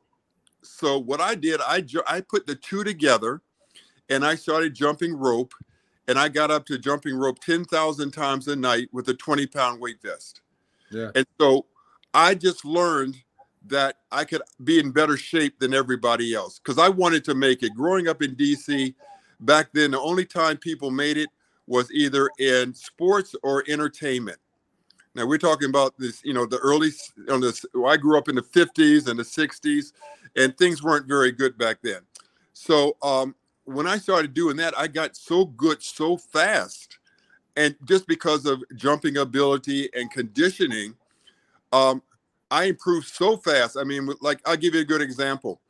Back then, you couldn't play freshman ball in college. You had to, play, you know, you couldn't play varsity. You had to play freshman. So I go into college and averaging five points and five rebounds as a senior in high school. I averaged about 19 points and 23 rebounds a game as a freshman. Right. And because of the conditioning and growing up in DC, another lucky thing, I grew up two blocks away from the most popular playground in DC. And 10 of us that played on that playground made the NBA. So if I hadn't lived two blocks away from the playground, going and competing with those guys, I never would have made it in, in college or pro because you need that competition. And so then my coach, Tom Young, says, Well, Kermit, when you do varsity next year, if you can average 10 points and 10 rebounds, we'll be very happy. But now, once again, I jump rope every night. Then they started me lifting weights. I had never lifted weights before in my life. And so I started lifting weights. And my sophomore year, I averaged about 19 points and 21 rebounds. And um, I was second in the nation in rebounding next to Artis Gilmore, and Dr. J was number three. Now, I didn't realize because of the conditioning, and I think most people who play sports, I just learned that if I could be in better shape, I never got tired. And back then, you didn't come out of a college basketball game. You played the whole game unless you got in foul trouble. Mm-hmm. And I mm-hmm. only fouled out of probably uh, one game in probably 80 or 90. But I just, every year, I just kept getting better and gaining weight because I went into college very skinny and through lifting weights. And back then, they didn't have good weights. They just had the universal machine and stuff like that. So I said, oh, okay. I gained 80 pounds in four years of college through lifting weights. And right. so I got into pro ball at 240. But here's the thing I played center in college. And see, once again, I'm talking about um, fundamentals. I had never played the forward position. And the forward position and the center position is like night and day. It's like a person that watches a football game and most of us don't really know the difference between a fullback and a halfback. They'll say, oh, both of them are back there. They both carry the ball sometimes. But no, there's two different positions. And I had to learn the fundamentals of the forward position. And I went and found a coach named Pete Newell. I was going to ask. Yes, coach. Yes. And I told him, I said, listen, you got to help me learn how to play this forward position. So the first two and a half years, you're correct. I sat on that bench and but they had good players, Connie Hawkins, Bill Bridges, people that were all stars. But I could have been better if I had good coaching at that position. And that's what Pete Newell did for me. And after he worked with me that one summer, hey, my career just took off. Just mm-hmm. took off. Yeah, I was yeah. going to ask you. I'm glad you brought that up. So you did you, you you were you did play for Boston. You played for the Clippers. You played for Portland, uh, Golden State. I think you played for at least the Warriors. Um, what was your favorite team that you played for? Uh, you know what it was? Um, I loved the Lakers, but when I came to the Lakers, I was 21, and most of those guys were 35.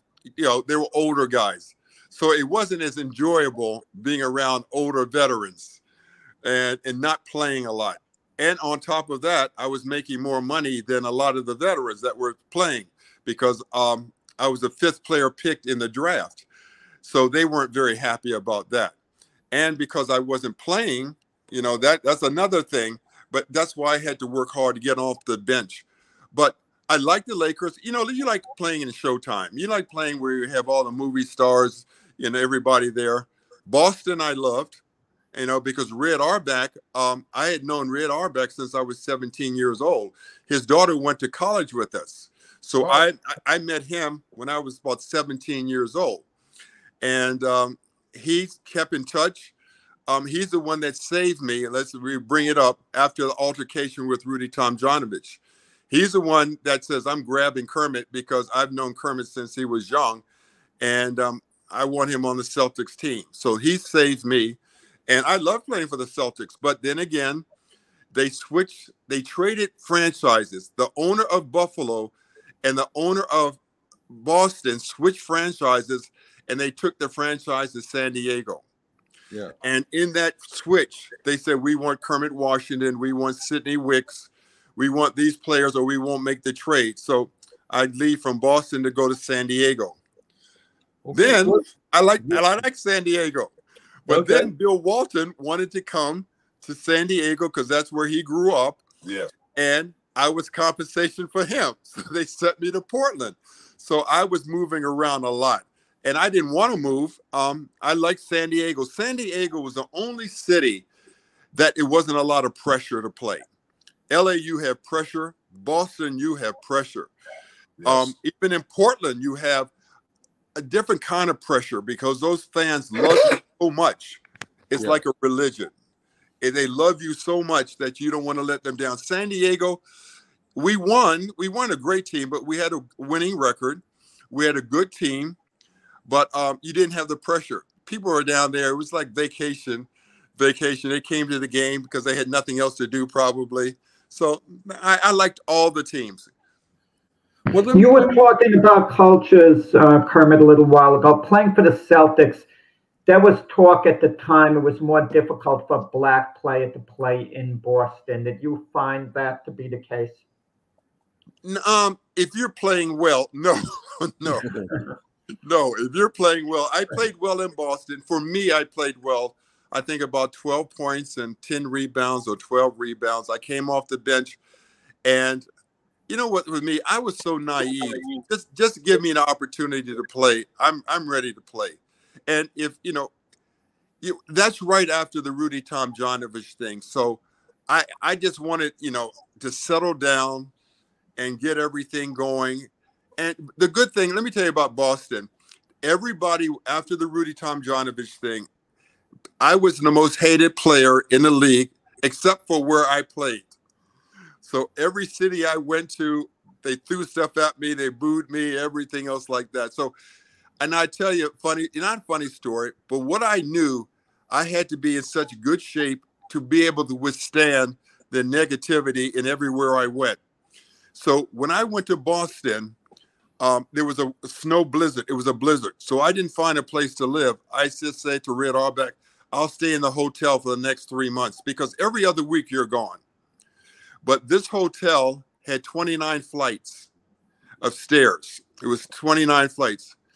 I took my weight vest and every day I ran that. If I was in the city, I ran it 10 times every day fr- from the first floor to the 29th floor with the weight vest, take the elevator down and run back up. Now, you couldn't put a gun to my head to even make me walk up those steps anymore. But I had to do that because of what I was facing, which when I say what I was facing was the the animosity from the fans in every city I went to, except for the cities I played in, because they got to know me. They they knew the whole story. They didn't just Yeah. see on television and believe exactly what they saw. I like to hear that because I was Yeah, reading about you and information. And is it Cutter? It was Kunnert, Kevin Kunnert. Kunnert, and he initiated all this. Didn't Well, he was a seven footer, the center, and it was a rebound. And back then they didn't have cameras in every angle. Now that like nowadays they could have caught everything. It was Kareem, me, and Kevin. I don't know if I said that correctly, grammatically correct, but it was a rebound. And I think John Lucas had the ball and was taking off for a fast break. I put my hand on Kevin Kunnert's um, race to try to propel myself past him to catch up to the fast break. He elbows me in the face. But at first, I thought it was an accident. You know, maybe just his way he was swinging his arms, trying to run down the run down the court. But then he turns around and hits me in my face. And so then I knew uh, this wasn't an accident. so we got in an altercation. And as Kareem is breaking it up, I see Rudy running behind me, and I thought he was running to hit me. Mm-hmm. And so I turned and swung, and so that changed my the history of Kermit Washington in basketball. So mm-hmm. they, I think they suspended me for two months or three months. I had the biggest fine in the history of basketball, Now, they didn't care what started the fight. They didn't care. They cared about public opinion and mm-hmm. how it was viewed. And so I was a scapegoat, and they didn't want to hear that Kevin Kevin they didn't do anything to Kevin Kunnert. Nothing. They didn't act like he never existed. It was just Kermit Washington turned around and hit Rudy Tom Tomjanovich for nothing. But you know, that's 1977. So this is not even nowadays they would probably have done the same thing, but they have so many different angles. So they suspended me, and um, it was it was difficult because every city you go to, you you know you, you're gonna get booed and stuff thrown at you and stuff like that. And that's why I ran those stairs. I said I've got to make myself, I got to punish myself so much. I got to be able to withstand mentally mm-hmm. what I've got to face for the rest of this year and maybe the next year. And I, I did well because if you work hard and you're in better shape, I just know the guys in the NBA, most of them were better players than I was, but I just thought I would be in better shape, just better shape than they were. Mm-hmm. Mm-hmm. So, Do so you, go ahead, go ahead, Jack. yeah, do you regret Kermit throwing that punch? Obviously, the repercussions. Couldn't you have defended yourself in another way when someone was charging at you? And it happened so quickly. You didn't have a chance to analyze what was going on, who it was. It's a split second Well, here- decision you have to make. Could you have just thrown your hands up and stepped back? Well, n- not really, not when you grow up in DC. I agree. Not, I agree. not when you grow up in the inner city. You you don't. I'll give you a good example. The year before, we were playing the Buffalo Braves, and I got in an altercation with uh, um, John Shumate, but three of his teammates jumped me. And when the altercation starts, it was like, um, what were their names? Oh, um, Aziz. I it was like three guys: Emmett Bryant, um, Fred Foster. They all jumped me, and none of my teammates helped me. So I that was a, just a year before. I mean, the NBA was very tough back then. It's not Yeah. like it is now. No, it isn't. It was very tough because you got a fifty dollar fine for fighting, and you had people like Willis Reed beat up the whole Laker team. You had other guys. I mean, you had. It was a different world. They didn't play back then.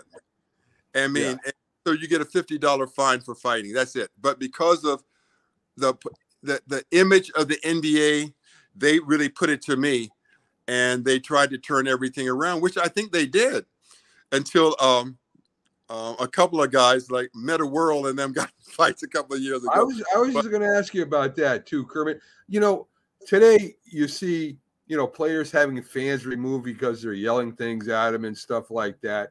And I know they've done that all uh, you know since basketball pretty much has started. They've been yelling things at the players, booing them, like you say, throwing things.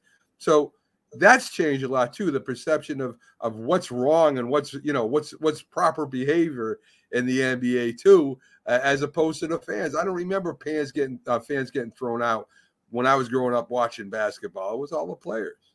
Well, you know what? Here's the thing. It's perception. I'll give you a good example. I never got a technical in my life in high school, college, or pro. Never one. I was always respectful to the um, referees because I learned that the better you were to them, they would give you the benefit of the doubt. Never. You know, and you know the fans didn't know didn't know anything about me. Um, I, I never smoked in my life. I've never drank any alcohol in my life. I've never cursed in my life. I'm not religious, so I want you guys to know that. Never in my life have I ever done that. Um, and in college, I graduated almost a straight A my last two years of college, won academic awards, postgraduate awards, um, captain of the team, captain of the, my pro teams. So I was always quiet, but I, I learned growing up in DC and in the NBA, you, you can't let somebody just um, that, um, let's not use the word punk you, but you can't let people be aggressive toward you and not respond. And I'll give you a good example. AC Green was a very good player, right? When he went to Phoenix or wherever he went, he got in an altercation with um, J.R. Reid, and J.R. Reid knocked his teeth out. And instead of him retaliating, he starts looking for his teeth. So the rest of the league said, well, AC Green is all bark and no bite. You can't have that. you have to have respect. or At least know people know you're going to fight back or retaliate. You well, know, that's the same thing that happened with Michael Jordan. Jordan rules with Detroit. With Detroit did the Michael Jordan. Yeah. They, oh, oh my good. But see, they Chicago didn't have anybody to retaliate yes. to protect Michael until Oakley went that's there right. or people like that. You have to have people knowing that you know there's going to be consequences for trying to hurt Michael exactly. or hurt the superstars on other teams. Exactly. And that's just the way things are. It's a pecking order. Yep. And we as the players, just like in boxing or football, you know the pecking order if you're a player. Mm-hmm. Maybe the public can't see it, but we as players, we know who to mess with. Like with me, oh, I didn't want Darryl the Dawkins to ever get mad at me. oh my god. Yeah. He ripped, out the toilet. He ripped out the toilet when he got mad at Lucas that time. Kermit, before the show, we were talking about things that sometimes define a play, And we were talking about one of Jim Jeffcoat's former teammates, Leon Lett, great player, but he had a couple of plays that define oh. him in people's minds. Uh, the incident with Rudy Tomjanovich, you had an excellent career, but people think about that when your name comes up. Does that bother you a lot? Listen, listen, listen when I die, or unfortunately when he dies, that's going to come up. I guarantee you. But they don't. You know what? I, as I say, they don't really want to know the truth. And you know what? I've learned. I can't worry about what people think. You can't that's worry. True. You got. You got to live your life, that's and you know who you are, and you know the circumstances. But here's the thing: I tell to tell people, you know, my first 17 years of life wasn't fun at all, you know. But for next 50 years or so, wonderful. I mean, the opportunities. When you grew up in Washington D.C., yeah, my mother was paranoid schizophrenic, so we then we were taken away from her. You know, we were homeless for a while. Then they put us with my great grandmother, born in 1886, couldn't read or write, so it's kind of rough. So, and for me and my brother to make it, you know, we just said, you know, we didn't care, and that's the difference between I think some of us in our generation I didn't really care if we lived or died. Whatever it took for us to make it, we are going to try to make it.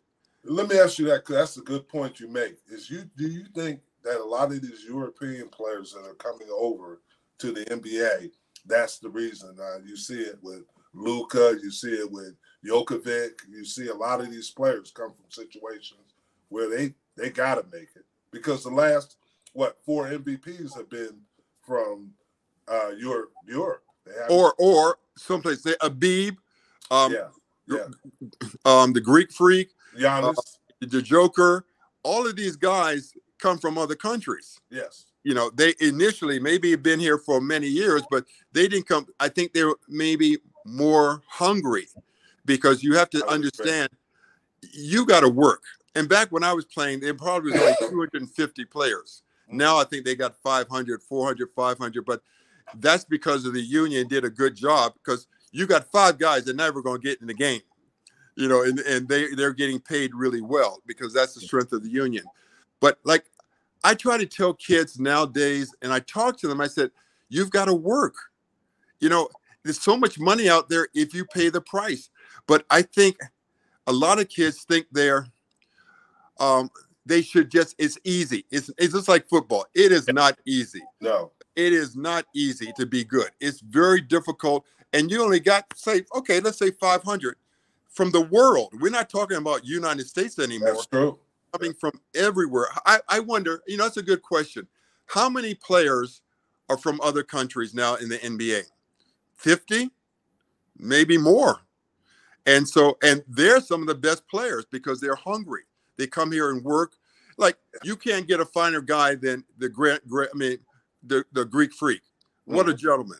Yeah. I mean, I mean, you can't and you have the Joker. I mean, he doesn't yeah. take the, and they have fundamentals. They work on fundamentals. Like yes, and fundamentals, and they're not trying to show off. No. They're not trying to be, you know, just listen. One thing you learn is that put the work in, get the work done, you'll get paid. Don't try to be somebody you're not because people can see through that. But you know, you're right. You know, you got all these great players coming from other countries now because they saw what has to be done, and most of them can shoot. Now, ball players in the inner city and stuff, they can drive to the bucket, but how many of them are great shooters? It's Yeah, not- but you also admit if they're playing outside on outside courts, the uh, weather factors make a difference because that's how we learn to play. That's right. You weren't Right. you were taking it to the hole because the wind could bother you or something could bother you. Well, and and, and not only that, you, the thing is what you're saying. We played on the playgrounds. These kids now with AAU, they That all is true. outside, and it's a different world. But you know, you they have better coaching, but really put in the work. The hmm. bottom line is, I tell people this is what you got to do. Very few would do it. Okay, so I have the record for 50 some years. Nobody has matched my record in college in 50 some years. They're better than me. I, I guarantee you they're better than me. But the thing is, are you going to jump rope, you know, 10,000 times a night with a weight vest? Or are you going to lift weights, you know, an hour or so every day? And because what I did, I just, I didn't run around the streets. You know, all I did was try to get better in basketball. And it was very difficult to get better. And I just had to find people to help me. Please help me get off this bench. I used to tell the coaches, I mean, help me, whatever I have to do because here's a good good analogy. I was like in a rowboat trying to run row to land, but I was rowing hard out to sea. I needed to somebody turn me around, say you're going the wrong way, and so that's how I caught Pete Newell and other people like that. And then all of a sudden, I started going the right, you know, going the right way. But it's, it's life is like that, and so I, I'm very happy with my life. You know, I have had some ups and downs and some other things that went which what shouldn't have happened, but did happen. But I'm, I'm happy with my life. Sure, we got like we got like four minutes left before the show ends. Let's talk a little bit about your life after after basketball. I mean, as you said, it was some ups and downs, but you did uh, uh, found the Six Man uh, Foundation project. Uh, you were involved uh, in a refugee camp. I mean, you've done a- you've done a lot of great things. And and tell us a little bit about you know the great things and some of the things that happened you that maybe weren't so great. Well, like, like minutes. In 1994, I went to Rwanda with some doctors during the genocide where a million people were killed.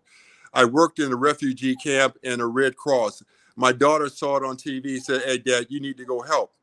I said, Girl, you're going to get me killed. There's a war going on. so, but I got on a plane. I went with some doctors and nurses to uh, Rwanda and Goma Zaire and worked. But then I went back um, for the next 25 years. I built a clinic, built a school.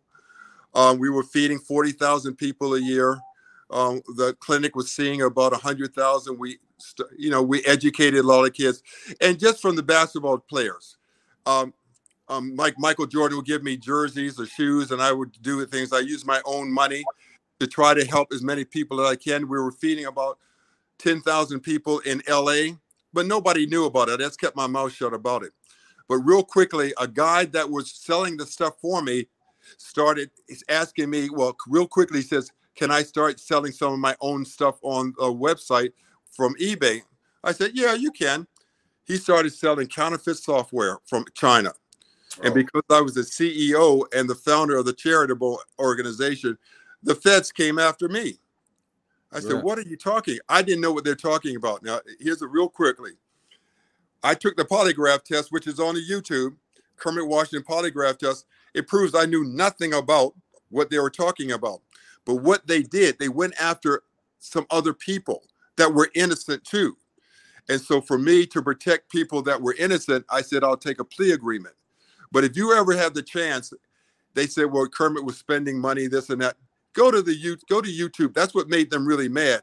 They hated me because it proves not only did I not know what they were talking about with the counterfeit software, which started the federal in- investigation, it shows that I put about three hundred thousand dollars of my own money and my retirement money to run the clinic, and that's proven by passing the polygraph test. But you won't hear them say that. So what I'm saying is, I had to go to prison for four years. But if I didn't go to prison, they were going to go after other people that were innocent, that were older, innocent, good people. And I wouldn't let that happen because I'm six. I was 67 years old. I said, listen, I've lived a good life and I know I could take prison. I knew I could. I didn't want to go. prison, is not, listen, prison is not easy, but I knew I could do it. I knew I could do it. So, and so I'm out. Um, the people that are that the doctors and nurses, and they're suffering in Africa because I'm not there. They're suffering. Th- tens of thousands are suffering because I used to take care of all those people, but I don't have the money anymore that I have because I lost my job. I, you know, and it's you know what with me, my life is simpler. Um, I'm okay, but I can't help the kind of people I helped before. And and that's why I said I would love to help train people or whatever things like that because when you get out of prison, they limit you what you can do. Sure. You can't teach, you can't coach, you can't do things like that. Right. Because right. they you're, you're not allowed to. You're not allowed to travel some places like Canada or England, anything else like that. And so a lot of things are restrictions. But you know, as I told you, I'm very happy with my life. From growing up uh, homeless and everything else like that, I, I could not have ever dreamed that my life would be what it was. Well, Kermit Washington, I want to thank you for coming on. I knew Thank this would be a very on. interesting segment. Yeah, and, and and being open, a lot of people wouldn't do that. So you know, to, to me, you're a great. You're a great guy. You're you're you you, you had a hard. You you had a hard. You, you overcame, and and you helped a lot of people. So uh, you know, thank you again for coming on. We appreciate it, and uh, good luck to you in the rest of your life, uh, Kermit. Because Listen, Good luck to you. I, I appreciate that. As I told you, I had a, I'm happy with my life. Whatever happens after this is it's like gravy. Okay, take Right. care, guys. thank you. Thanks, thanks, Thanks for having me.